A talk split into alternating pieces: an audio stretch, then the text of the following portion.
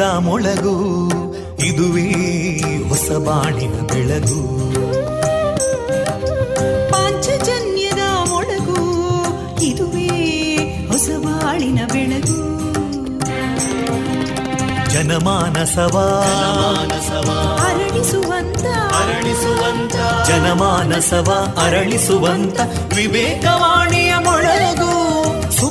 ದುಃಖಗಳಿಗೆ ತಾಕೊರಳಾಗುವ ನೆಲ ಪ್ರೀತಿಯದಿ ಮೊಳಗು ಇದುವೇ ಹೊಸ ಬಾಣಿನ ಬೆಳಗು ಇದುವೇ ಪಾಂಚಜನ್ಯದ ಮೊಳಗು ಇದುವೇ ಪಾಂಚಜನ್ಯದ ಮೊಳಗು वन्दे मातरम् वन्दे मातरम् सुफलां मलयज शीतलां सस्यश्यामलां मातरं वन्दे मातरम् शुभ्रज्योत्स्ना पुलकितयामिनीं पुल्लकुसुमिता ध्रुमदळशोभिनीं सुहासिनीं सुमधुरभाषिणीं सुखदां वरदां मातरं वन्दे मातरम् कोटि कोटि कण्ठा कलकलनिनादकराले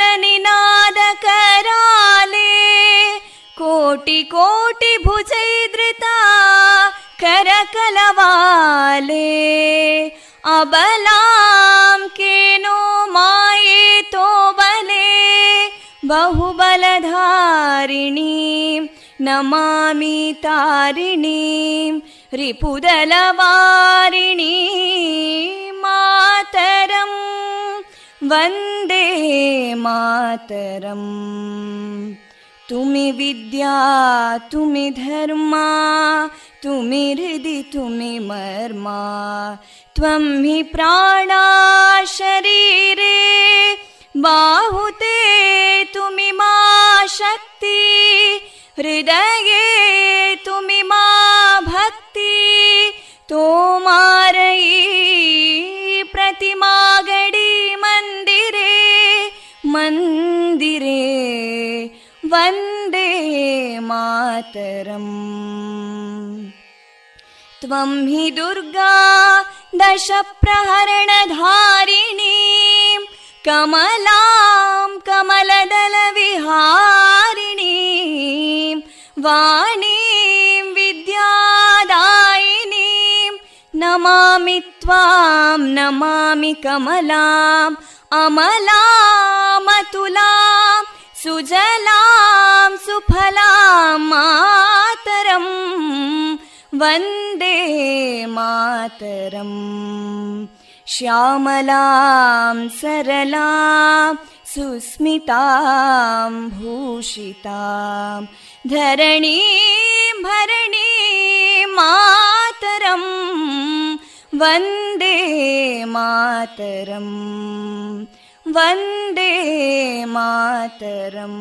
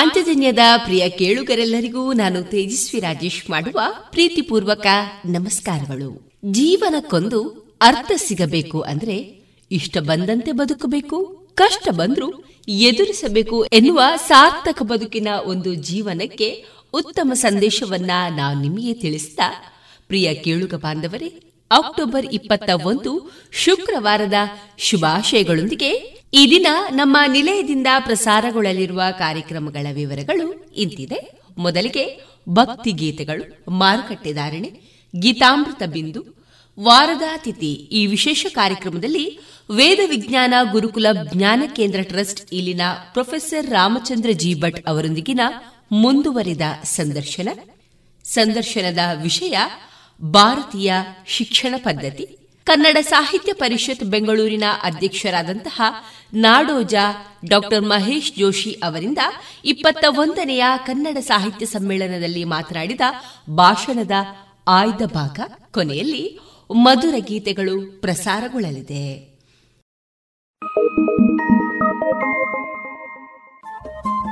ರೇಡಿಯೋ ಪಾಂಚಜನ್ಯ ತೊಂಬತ್ತು ಬಿಂದು ಎಂಟು ಎಫ್ಎಂ ಸಮುದಾಯ ಬಾನುಲಿ ಕೇಂದ್ರ ಪುತ್ತೂರು. ಇದು ಜೀವ ಜೀವದ ಸ್ವರ ಸಂಚಾರ.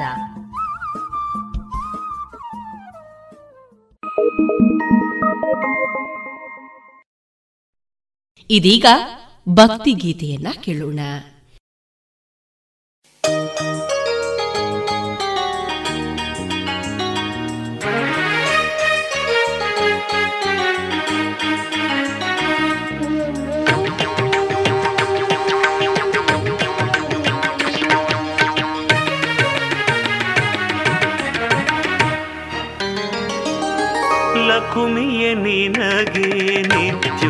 ನಿತ್ಯೋತ್ಸವ ಲಕುಮಿಯ ನಿನಗೆ ನಿತ್ಯೋತ್ಸವ. ದೀಪಾವಳಿಯಲ್ಲಿ ದೀಪೋತ್ಸವ. ಭಕ್ತರಿಗೆಲ್ಲ ವಿಜಯೋತ್ಸವ. ಜಗದ ಜನರ ಜಡತೆಯನ್ನು ಕಡೆವ ಹೊಸಭಾವ ಲಕುಮಿಯೇ ನಿನಗೆ ನಿತ್ಯೋತ್ಸವ.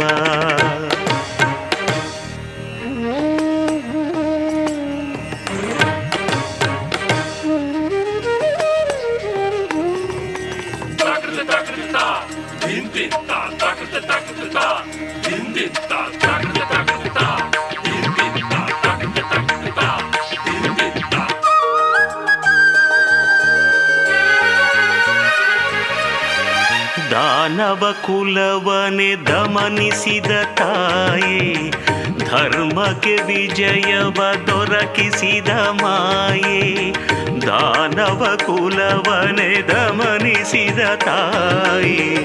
ಧರ್ಮಕ್ಕೆ ವಿಜಯವ ದೊರಕಿಸಿದ ಮಾಯೆ ದೀನರಿಗೊಲಿದು ಜ್ಞಾನವ ಕೊಡುವೆ, ಧನಧಾನ್ಯಗಳ ಕರುಣಿಸಿನಲಿವೆ ಜಗಕ್ಕೆಲ್ಲ ಹೊಸ ಹರುಷ ನೀ ನೀಡುತ್ತಿರುವೆ. ಜಗಕ್ಕೆಲ್ಲ ಹೊಸ ಹರುಷ ನೀ ನೀಡುತ್ತಿರುವೆ. ಲಕುಮಿಯ ನಿನಗೆ ನಿತ್ಯೋತ್ಸವ. ಆ ಲಕುಮಿಯ ನಿನಗೆ ನಿತ್ಯೋತ್ಸವ.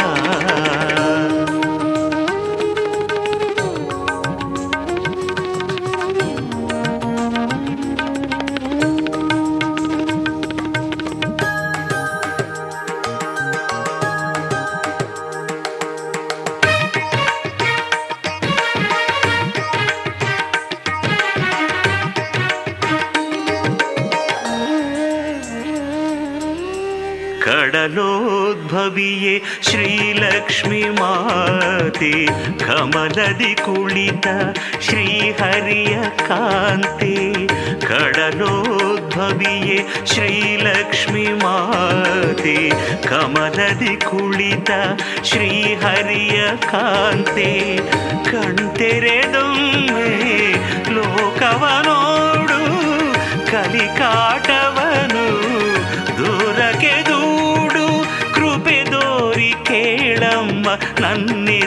ಹಾಡು. ಕೃಪೆ ದೋರಿ ಕೇಳಮ್ಮ, ನನ್ನೆದೆಯ ಹಾಡು. ಲಕುಮಿಯ ನಿನಗೆ ನಿತ್ಯೋತ್ಸವ. ಲಕುಮಿಯ ನಿನಗೆ ನಿತ್ಯೋತ್ಸವ. ದೀಪಾವಳಿಯಲಿ ದೀಪೋತ್ಸವ. ಭಕ್ತರಿಗೆಲ್ಲ ವಿಜಯೋತ್ಸವ. ಜಗದ ಜನರ ಜಡತೆಯನ್ನು ಕಡೆವ ಹೊಸ ಭಾವ. ಲಕುಮಿಯೇ ನಿನಗೆ ನಿತ್ಯೋತ್ಸವ. ಲಕುಮಿಯೇ ನಿನಗೆ ನಿತ್ಯೋತ್ಸವ.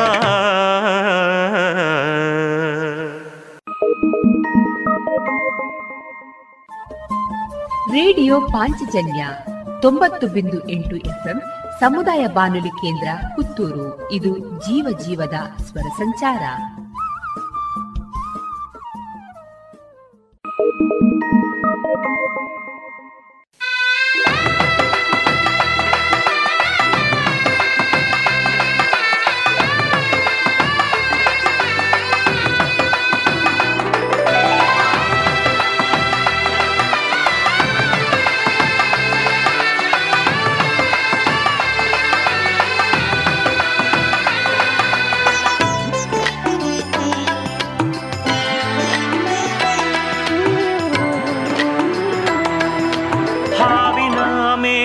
ಮೇಲೊರಗಿದ ಹರಿಘೆಗೆ ನೀನು ಒಲಿದೆ. ಹಾವಿನ ಮೇಲೊರಗಿದ ಹರಿಘೆಗೆ ನೀನು ಒಲಿದೆ. ಏಳು ಲಕ್ಷ್ಮಿ ಮಾತಿ, ದೇವಿ ಏಳು ಧರ್ಮದೂತಿ. ಏಳು ಲಕ್ಷ್ಮಿ ಮಾತೆ, ದೇವಿ ಏಳು ಧರ್ಮದೂತಿ. ಹಾವಿನ ಮೇಲೊರಗಿದ ಹರಿಘೆಗೆ ನೀನು ಒಲಿದೆ. ಏಳು ಲಕ್ಷ್ಮಿ ಮಾತೆ, ದೇವಿ ಏಳು ಧರ್ಮದೂತಿ. लक्ष्मीनाते देवी हेडु धर्मदूति।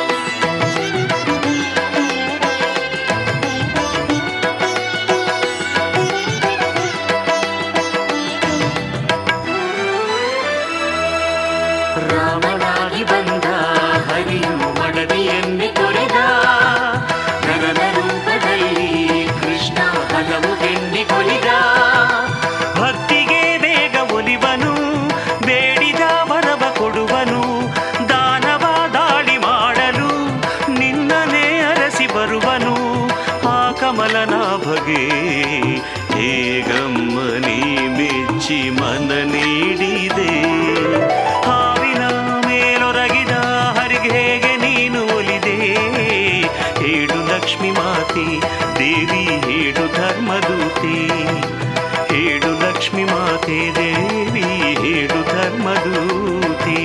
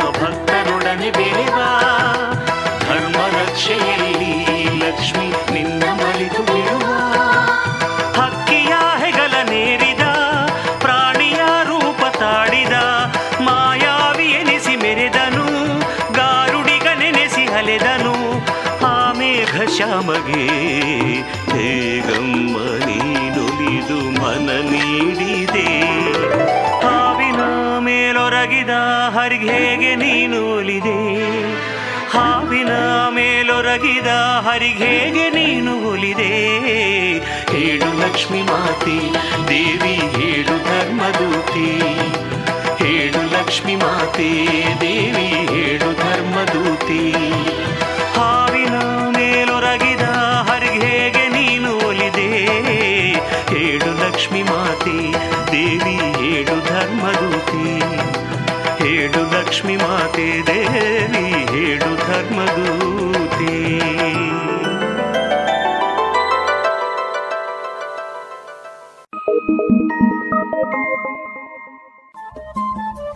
ರೇಡಿಯೋ ಪಾಂಚಜನ್ಯ ತೊಂಬತ್ತು ಬಿಂದು ಎಂಟು ಎಫ್ಎಂ ಸಮುದಾಯ ಬಾನುಲಿ ಕೇಂದ್ರ ಪುತ್ತೂರು. ಇದು ಜೀವ ಜೀವದ ಸ್ವರ ಸಂಚಾರ.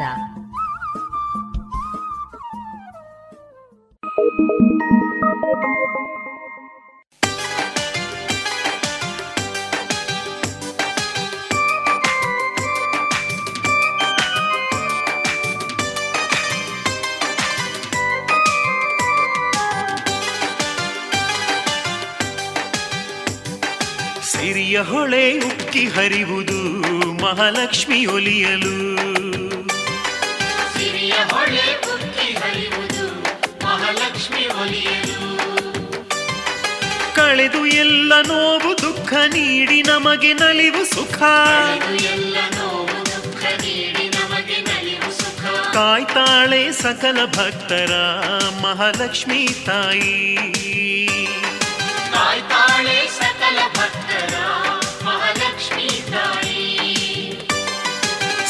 ಹೊಳೆ ಉಕ್ಕಿ ಹರಿವುದು ಮಹಾಲಕ್ಷ್ಮಿ ಒಲಿಯಲು. ಹೊಳೆ ಉಕ್ಕಿ ಹರಿವುದು ಮಹಾಲಕ್ಷ್ಮಿ ಒಲಿಯಲು.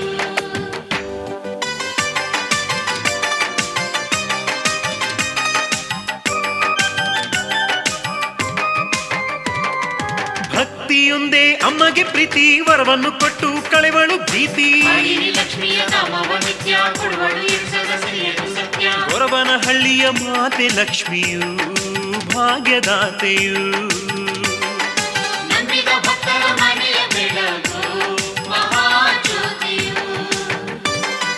ಸಿರಿಯ ಹೊಳೆ ಉಕ್ಕಿ ಹರಿವುದು ಮಹಾಲಕ್ಷ್ಮಿ ಒಲಿಯಲು.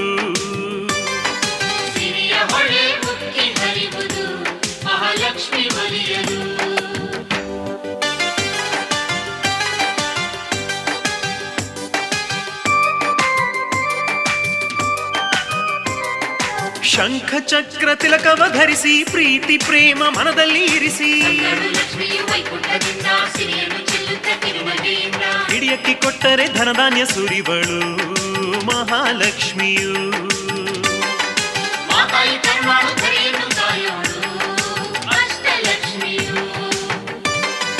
ಸಿರಿಯ ಹೊಳೆ ಉಕ್ಕಿ ಹರಿವುದು ಮಹಾಲಕ್ಷ್ಮಿ ಒಲಿಯಲು.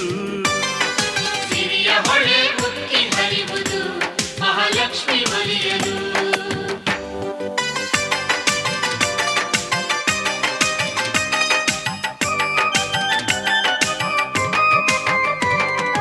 ಹಾಲಲ್ಲಿ ಹೂವಲ್ಲಿ ಧಾನ್ಯದ ರಾಶಿಲಿ ಅರ್ಶಿನ ಕುಂಕುಮ ಕನ್ನಡಿ ಬಳೆಯಲ್ಲಿ.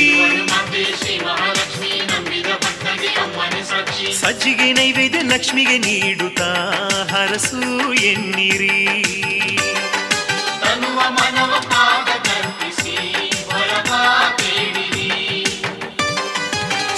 ಹೊಳೆ ಉಕ್ಕಿ ಹರಿವುದು ಮಹಾಲಕ್ಷ್ಮಿ ಒಲಿಯಲು. ಸಿರಿಯ ಹೊಳೆ ಉಕ್ಕಿ ಹರಿವುದು ಮಹಾಲಕ್ಷ್ಮಿ ಒಲಿಯಲು. ಸಿರಿಯ ಹೊಳೆ ಉಕ್ಕಿ ಹರಿವುದು ಮಹಾಲಕ್ಷ್ಮಿ ಒಲಿಯಲು.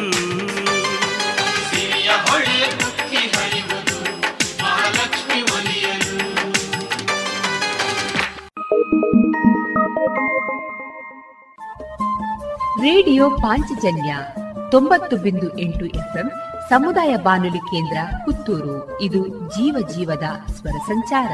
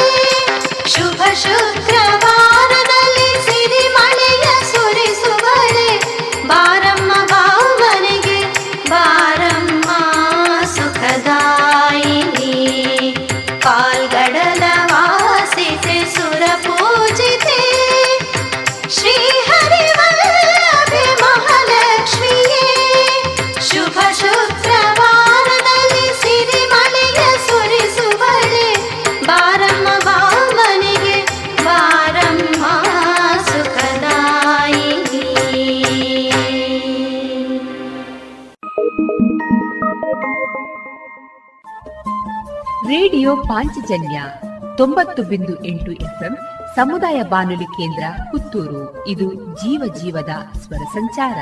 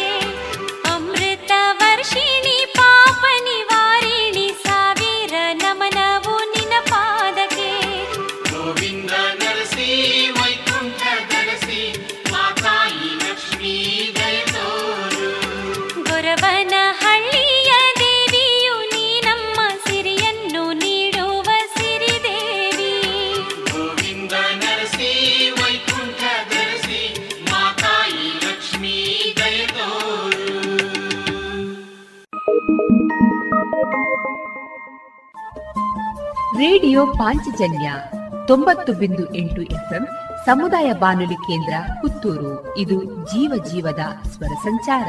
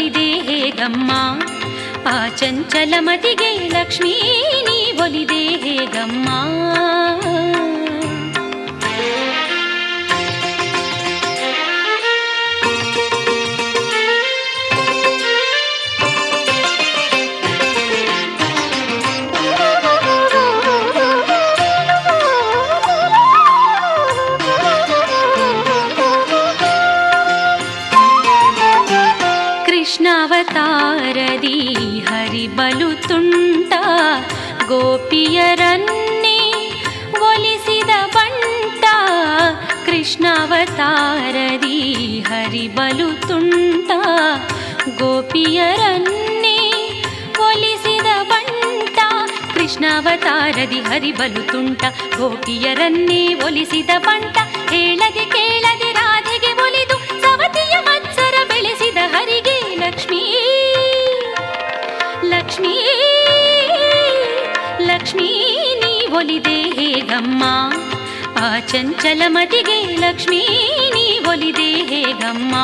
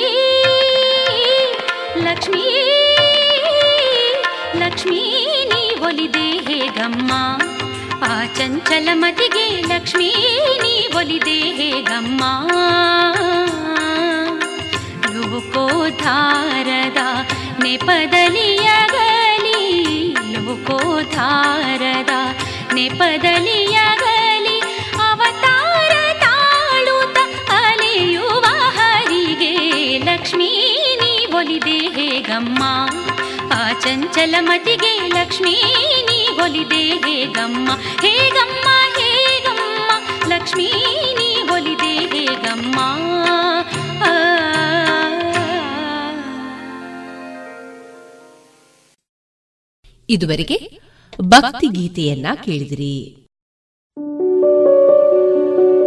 ಶುದ್ಧ ಸಸ್ಯಹಾರಿ south and north special food ಉತ್ತಮ ಸೇವೆಗೆ ಮೊದಲ ಆದ್ಯತೆ.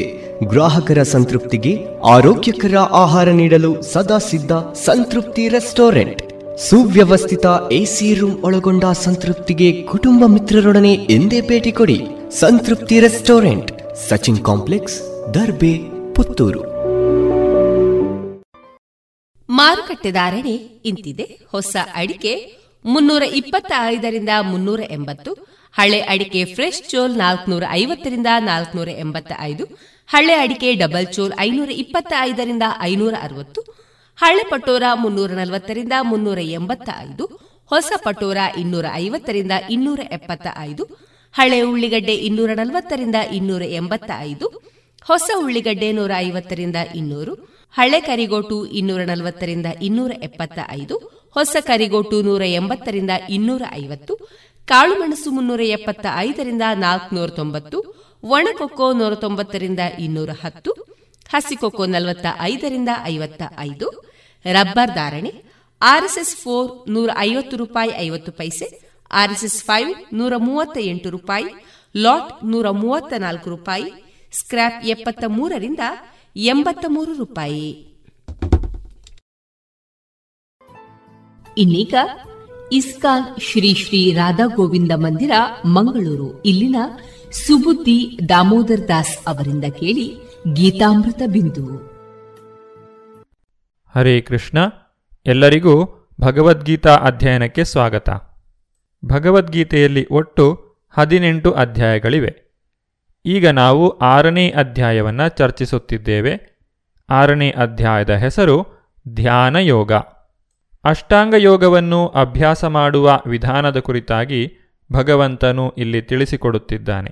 ಒಬ್ಬ ವ್ಯಕ್ತಿ ಅಷ್ಟಾಂಗ ಯೋಗವನ್ನು ಅಭ್ಯಾಸ ಮಾಡಲು ಏಕಾಂತ ಸ್ಥಳಕ್ಕೆ ಹೋಗಿ ತನ್ನ ಇಂದ್ರಿಯಗಳು ಮತ್ತು ಮನಸ್ಸನ್ನು ನಿಗ್ರಹಿಸಬೇಕು ಎಂಬುದನ್ನು ನಾವು ಕಳೆದ ಸಂಚಿಕೆಯಲ್ಲಿ ನೋಡಿದ್ದೇವೆ. ಏಕಾಂತ ಸ್ಥಳಕ್ಕೆ ಹೋದ ಮೇಲೆ ಯಾವ ರೀತಿಯಲ್ಲಿ ತನ್ನ ಯೋಗಾಭ್ಯಾಸವನ್ನು ಪ್ರಾರಂಭಿಸಬೇಕು ಎಂಬುದನ್ನು ಭಗವಂತನು ಇಲ್ಲಿ ತಿಳಿಸಿಕೊಡುತ್ತಿದ್ದಾನೆ. ಶುಚೌ ದೇಶೇ ಪ್ರತಿಷ್ಠಾಪ್ಯ ಸ್ಥಿರಮಾಸನಮಾತ್ಮನಃ ನಾತ್ಯುಚ್ಛ್ರಿತಂ ನಾತಿ ನೀಚಂ ಚೈಲಾಜಿನಕುಶೋತ್ತರಂ ತತ್ರೈಕಾಗ್ರಂ ಮನಃ ಕೃತ್ವ ಯತಚಿತ್ತೇಂದ್ರಿಯಕ್ರಿಯಃ ಉಪವಿಶ್ಯಾಸನೆ ಯುಂಜ್ಯಾದ್ ಯೋಗಮಾತ್ಮವಿಶುದ್ಧಯೇ. ಅನುವಾದ, ಯೋಗಾಭ್ಯಾಸ ಮಾಡಲು ಏಕಾಂತವಾದ ಸ್ಥಳಕ್ಕೆ ಹೋಗಬೇಕು. ನೆಲದ ಮೇಲೆ ದರ್ಭೆಯನ್ನು ಇಟ್ಟು ಅದನ್ನು ಜಿಂಕಿಯ ಚರ್ಮ ಮತ್ತು ಮೃದುವಾದ ಬಟ್ಟೆಯಿಂದ ಮುಚ್ಚಬೇಕು. ಪೀಠವು ಬಹಳ ಎತ್ತರವಾಗಿಯೂ ಇರಬಾರದು, ಬಹಳ ತಗ್ಗಾಗಿಯೂ ಇರಬಾರದು ಮತ್ತು ಅದು ಪವಿತ್ರವಾದ ಸ್ಥಳದಲ್ಲಿರಬೇಕು. ಯೋಗಿಯು ಅದರ ಮೇಲೆ ದೃಢವಾಗಿ ಕುಳಿತು ತನ್ನ ಮನಸ್ಸನ್ನು, ಇಂದ್ರಿಯಗಳನ್ನು ಮತ್ತು ಕಾರ್ಯಗಳನ್ನು ನಿಗ್ರಹಿಸಿ, ಮನಸ್ಸನ್ನು ಒಂದು ಬಿಂದುವಿನಲ್ಲಿ ಕೇಂದ್ರೀಕರಿಸಿ, ಹೃದಯವನ್ನು ಶುದ್ಧೀಕರಿಸಲು ಯೋಗಾಭ್ಯಾಸ ಮಾಡಬೇಕು. ಇಲ್ಲಿ ದರ್ಭೆ ಎಂದರೆ ಒಣಹುಲ್ಲು.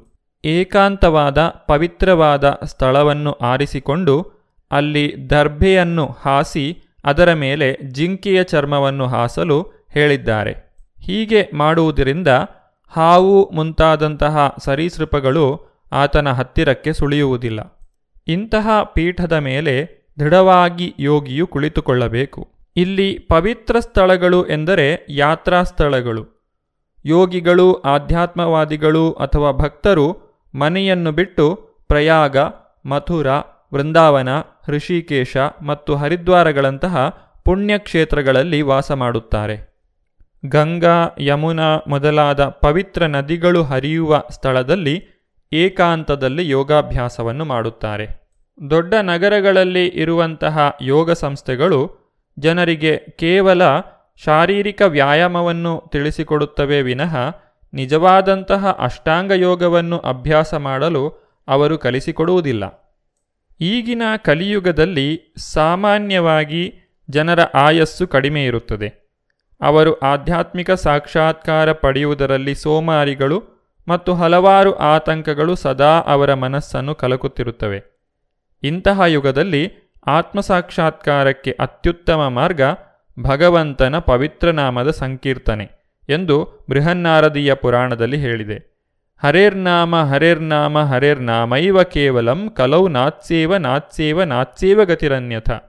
ಅಂದರೆ ಕಲಹ ಮತ್ತು ಕಪಟದ ಈ ಯುಗದಲ್ಲಿ ಭಗವಂತನ ಪವಿತ್ರನಾಮ ಸಂಕೀರ್ತನೆಯೊಂದೇ ಉದ್ಧಾರದ ಮಾರ್ಗ. ಬೇರೆ ಮಾರ್ಗವೇ ಇಲ್ಲ, ಬೇರೆ ಮಾರ್ಗವೇ ಇಲ್ಲ, ಬೇರೆ ಮಾರ್ಗವೇ ಇಲ್ಲ.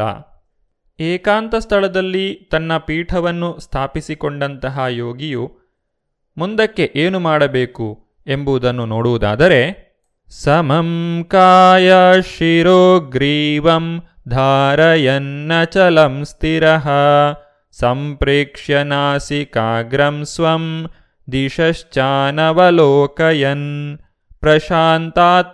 ವಿಗತಭಿ ಬ್ರಹ್ಮಚಾರಿ ವ್ರತೆ ಸ್ಥಿತಃ ಮನ ಸಂಯಮ್ಯ ಮಚ್ಚಿತ್ತೋ ಯುಕ್ತ ಆಸೀತ ಮತ್ಪರಃ. ಅನುವಾದ ದೇಹ, ಕುತ್ತಿಗೆ ಮತ್ತು ಶಿರಸ್ಸುಗಳನ್ನು ಒಂದೇ ಪಂಕ್ತಿಯಲ್ಲಿ ಸ್ಥಿರವಾಗಿರಿಸಿಕೊಂಡು ಮೂಗಿನ ತುದಿಯನ್ನು ಒಂದೇ ಸಮನೆ ದೃಷ್ಟಿಸಬೇಕು. ಪ್ರಶಾಂತಾತ್ಮನಾಗಿ, ನಿರ್ಭಯವಾಗಿ, ಬ್ರಹ್ಮಚಾರಿಯಾಗಿ ಹೃದಯದಲ್ಲಿ ನನ್ನನ್ನೇ ಧ್ಯಾನ ಮಾಡಬೇಕು ಮತ್ತು ನನ್ನನ್ನೇ ಜೀವನದ ಅಂತಿಮ ಗುರಿಯಾಗಿ ಮಾಡಿಕೊಳ್ಳಬೇಕು. ಭಗವಾನ್ ಶ್ರೀಕೃಷ್ಣನನ್ನು ತಿಳಿದುಕೊಳ್ಳುವುದೇ ಈ ಅಷ್ಟಾಂಗ ಯೋಗದ ಮೂಲ ಗುರಿ ಎಂಬುದನ್ನು ಇಲ್ಲಿ ಸ್ಪಷ್ಟವಾಗಿ ತಿಳಿಸಿದ್ದಾರೆ. ಪರಮಾತ್ಮ ರೂಪದಲ್ಲಿ ಪ್ರತಿಯೊಂದು ಜೀವಿಯ ಹೃದಯದಲ್ಲೂ ಆತನು ನೆಲೆಸಿದ್ದಾನೆ. ಯೋಗ ಪ್ರಕ್ರಿಯೆಯನ್ನು ಅಭ್ಯಾಸ ಮಾಡುವುದರ ಮೂಲ ಉದ್ದೇಶ ಹೃದಯಸ್ಥನಾದ ಭಗವಂತನನ್ನು ಕಂಡುಕೊಳ್ಳುವುದು. ಭಗವಂತನ ಸಾಕ್ಷಾತ್ಕಾರದ ಉದ್ದೇಶವಿಲ್ಲದಿರುವವನು ವ್ಯರ್ಥವಾಗಿ ಕಾಲವನ್ನು ಕಳೆಯುತ್ತಿದ್ದಾನೆ. ವ್ಯಕ್ತಿಯು ಬ್ರಹ್ಮಚರ್ಯವನ್ನು ಪಾಲಿಸಬೇಕು ಎಂದು ಇಲ್ಲಿ ಹೇಳಿದ್ದಾರೆ. ಮಹರ್ಷಿ ಯಾಜ್ಞವಲ್ಕ್ಯರು ಬ್ರಹ್ಮಚರ್ಯದ ಕುರಿತಾಗಿ ಏನು ಹೇಳುತ್ತಾರೆಂದರೆ ಕರ್ಮಣ ಮನಸ ವಾಚ ಸರ್ವಾವಸ್ಥಾಸು ಸರ್ವದಾ, ಸರ್ವತ್ರ ಮೈಥುನ ತ್ಯಾಗೋ ಬ್ರಹ್ಮಚರ್ಯಂ ಪ್ರಚಕ್ಷತೆ. ಮನುಷ್ಯನು ಎಲ್ಲ ಕಾಲಗಳಲ್ಲಿಯೂ, ಎಲ್ಲ ಸನ್ನಿವೇಶಗಳಲ್ಲಿಯೂ, ಎಲ್ಲ ಸ್ಥಳಗಳಲ್ಲಿಯೂ ಕಾಯ, ವಾಚ, ಮನಸ, ಕಾಮಭೋಗವನ್ನು ಸಂಪೂರ್ಣವಾಗಿ ವರ್ಜಿಸಲು ನೆರವಾಗುವುದು ಬ್ರಹ್ಮಚರ್ಯ ವ್ರತದ ಉದ್ದೇಶ. ಹಿಂದೆ ಗುರುಕುಲದಲ್ಲಿ ಮಕ್ಕಳಿಗೆ ಐದು ವರ್ಷ ಪ್ರಾಯದಿಂದಲೇ ಬ್ರಹ್ಮಚರ್ಯ ಪಾಲನೆಯನ್ನು ಕಲಿಸಿಕೊಡಲಾಗುತ್ತಿತ್ತು. ಇಂತಹ ಅಭ್ಯಾಸವಿಲ್ಲದೆ ಧ್ಯಾನ, ಜ್ಞಾನ ಅಥವಾ ಭಕ್ತಿ ಯಾವುದೇ ಯೋಗದಲ್ಲಿ ಪ್ರಗತಿ ಸಾಧಿಸಲು ಸಾಧ್ಯವಿಲ್ಲ. ಗುರುಕುಲದಲ್ಲಿ ಬ್ರಹ್ಮಚಾರಿಯ ಶಿಕ್ಷಣವನ್ನು ಪಡೆಯದೇ ಇರುವವರು ಬ್ರಹ್ಮಚರ್ಯವನ್ನು ಹೇಗೆ ಪಾಲಿಸಬೇಕು ಎಂಬಂತಹ ಪ್ರಶ್ನೆಯು ನಮ್ಮಲ್ಲಿ ಮೂಡಬಹುದು.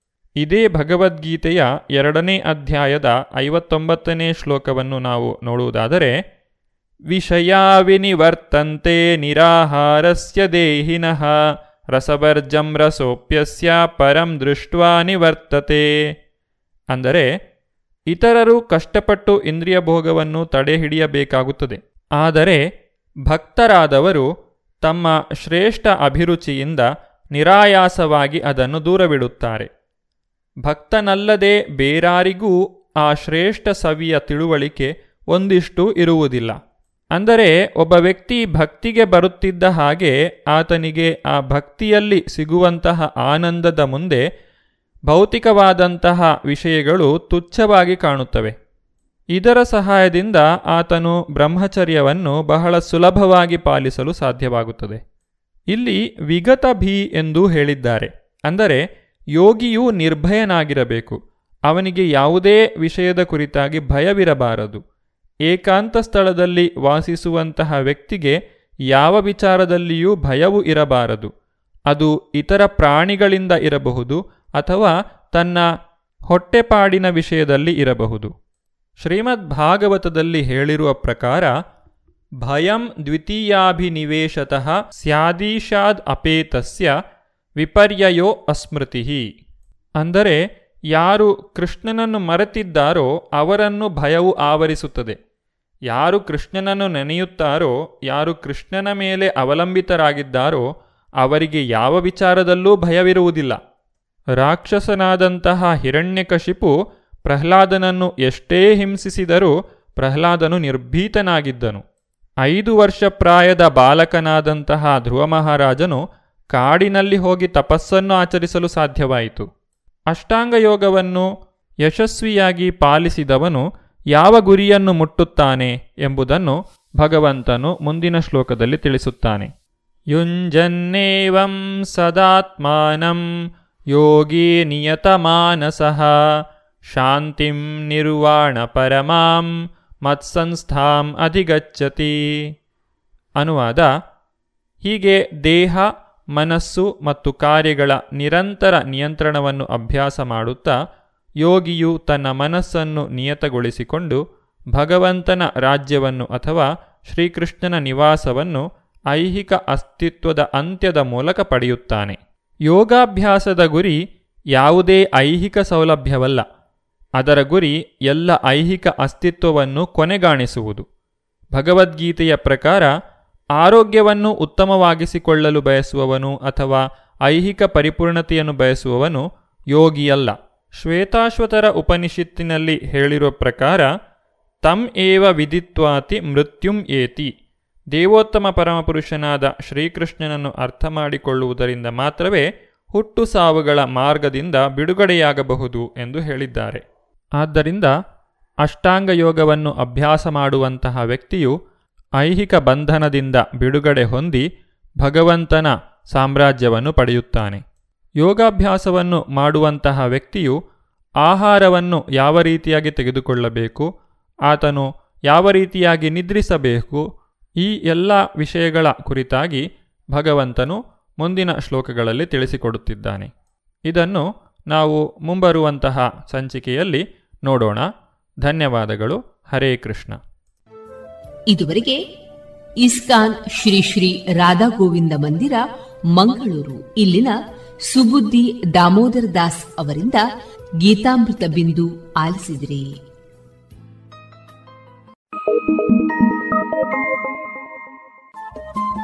ರೇಡಿಯೋ ಪಾಂಚಜನ್ಯ ತೊಂಬತ್ತು ಬಿಂದು ಎಂಟು ಎಫ್ಎಂ ಸಮುದಾಯ ಬಾನುಲಿ ಕೇಂದ್ರ ಪುತ್ತೂರು. ಇದು ಜೀವ ಜೀವದ ಸ್ವರ ಸಂಚಾರ.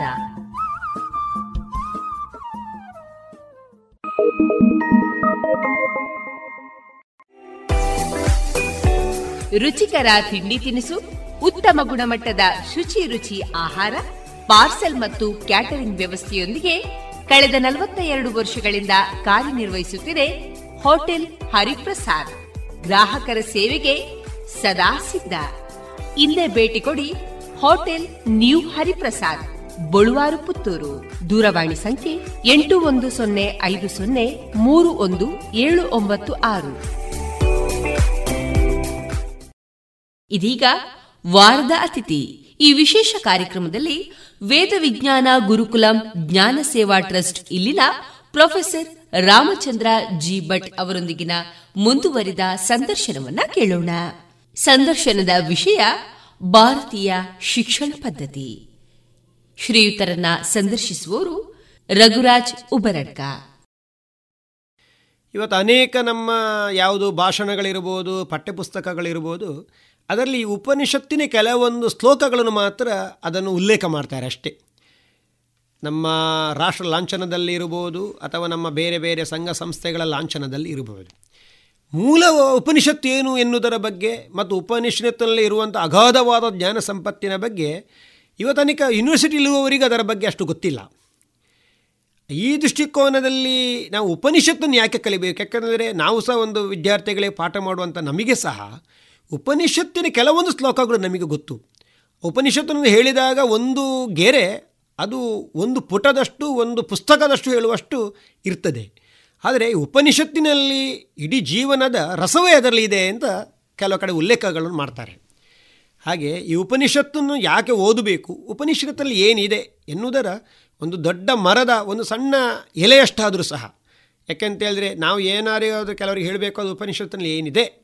ಎನ್ನುವುದನ್ನು ಸ್ವಲ್ಪ ಮನವರಿಕೆ ಮಾಡುವ ಸ್ಥಿತಿ ಬಂದರೆ ಉಪನಿಷತ್ತನ್ನು ಅಧ್ಯಯನ ಮಾಡ್ಬೋದಾ? ಯಾಕೆಂದರೆ ಅದು ನಮ್ಮ ಒಂದು ಭಾಗ ಅದು ಅಂತೇಳಿ ಹಾಗೆ ಉಪನಿಷತ್ತನ್ನು ಯಾಕೆ ಓದಬೇಕು ಎನ್ನುವುದರ ಬಗ್ಗೆ ಸ್ವಲ್ಪ ಏನಾದರೂ ನಮಗೆ ಮನವರಿಕೆ ಮಾಡ್ಬೋದಾ ಕೇಳುಗರಿಗೆ ಅಂತ? ನಮ್ಮ ದೇಶದಲ್ಲಿ ವಿವೇಕಾನಂದರು ಈ ಸೀಮೆಯನ್ನು ಉಲ್ಲಂಘನೆ ಮಾಡಿ ವಿಶ್ವ ಧರ್ಮ ಸಮ್ಮೇಳನದಲ್ಲಿ ಯಾವಾಗ ಮಾತನಾಡಿದರು? ಚಿಕಾಗೋದಲ್ಲಿ. ಅಲ್ಲಿಂದನೇ ಶುರುವಾಗಿದೆ ಇದು. ಪುನರುತ್ಥಾನ ಯುಗ. New renaissance. ಈ ನ್ಯೂ ನ್ಯೂ ರೆನೆಸಾನ್ಸಿನ ಮಂತ್ರ ಇರೋದೇ ಉಪನಿಷತ್ನಲ್ಲಿ. ಅಮೃತಸ್ಯ ಪುತ್ರ ಈ ವಾಕ್ಯ. ಶೃಣ್ವಂತ ವಿಶ್ವೇ ಅಮೃತಸ್ಯ ಪುತ್ರ ಇದನ್ನೇ ಉದಾಹರಿಸಿದ್ದವರು ಉಪನಿಷತ್ತಿನ ಮಂತ್ರ. ಅದೇ ಕ್ಯಾಚ್ ಆಗಿದೆ ಆ ಜನಕ್ಕೆ. ಯಾಕೆಂದರೆ ಅಲ್ಲಿ ಜನಗಳಿಗೂ ಅವರಿಗೆ ಅವರು ದಿನ ಬೆಳಗಾಗಿ ನಮ್ಮ ಚರ್ಚಿನವರು ಅಮೃತಸ್ಯ ಪುತ್ರ ಅಂತ ಪಾಠ ಮಾಡಿ ಮಾಡಿ ಮಾಡಿ. ಅಮೃತಸ್ಯ ಅಲ್ಲ ಅಮೃತಸ್ಯ ಸುಳ್ಳು. ನೀವೆಲ್ಲರೂ ಸುಳ್ಳಿನ ಸಂತಾನ. ನೀವೆಲ್ಲ ಕಳ್ಳರ ಸಂತಾನ ನೀವೆಲ್ಲ ಪಾಪದ ಸಂತಾನ. ದಿನ ಬೆಳಗ್ಗೆ ಅದೇ ಅಲ್ವಾ ಹೇಳೋದು? ಅದನ್ನು ಕಲಿಸಿ ಕಲಿಸಿ ಅವರಿಗೊಂಥರ ಅಲರ್ಜಿ ಆಗಿತ್ತು ಬರೀ ಖಾರದ ಚಟ್ನಿ ತಿಂದು ಅಂತ. ಅರೆ ಯಾರೋ ಹಾಲು ಪಾಯಸ ತಂದ್ರಲ್ಲ? ಹಾಲು ಪಾಯಸ ಉಣಿಸ್ಲಿಕ್ಕೆ ಬಂದ್ರಲ್ಲ? ಏನು ಖುಷಿ ಆಯಿತು. ಅದು ಅಲ್ಲಿ ಹನ್ನೆರಡು ಸಾವಿರ ಜನ ಕೂತಿದ್ದು ಚಪ್ಪಾಳೆ. ನಿಂತೇ ಇಲ್ಲ ಚಪ್ಪಾಳೆ. ಅಲ್ವೇ? ಸಿಸ್ಟರ್ಸ್ ನಮ್ಮ ಬ್ರದರ್ಸ್ ಅಂತ. ಅಮೇರಿಕಾ ಅಂತ ಹೇಳಿಬಿಟ್ರು. ಅದು ಅಷ್ಟೇ ಅಲ್ಲ ಅದು. ಅಮೃತಸ್ಯ ಪುತ್ರ ಹೇಳಿದ್ದು.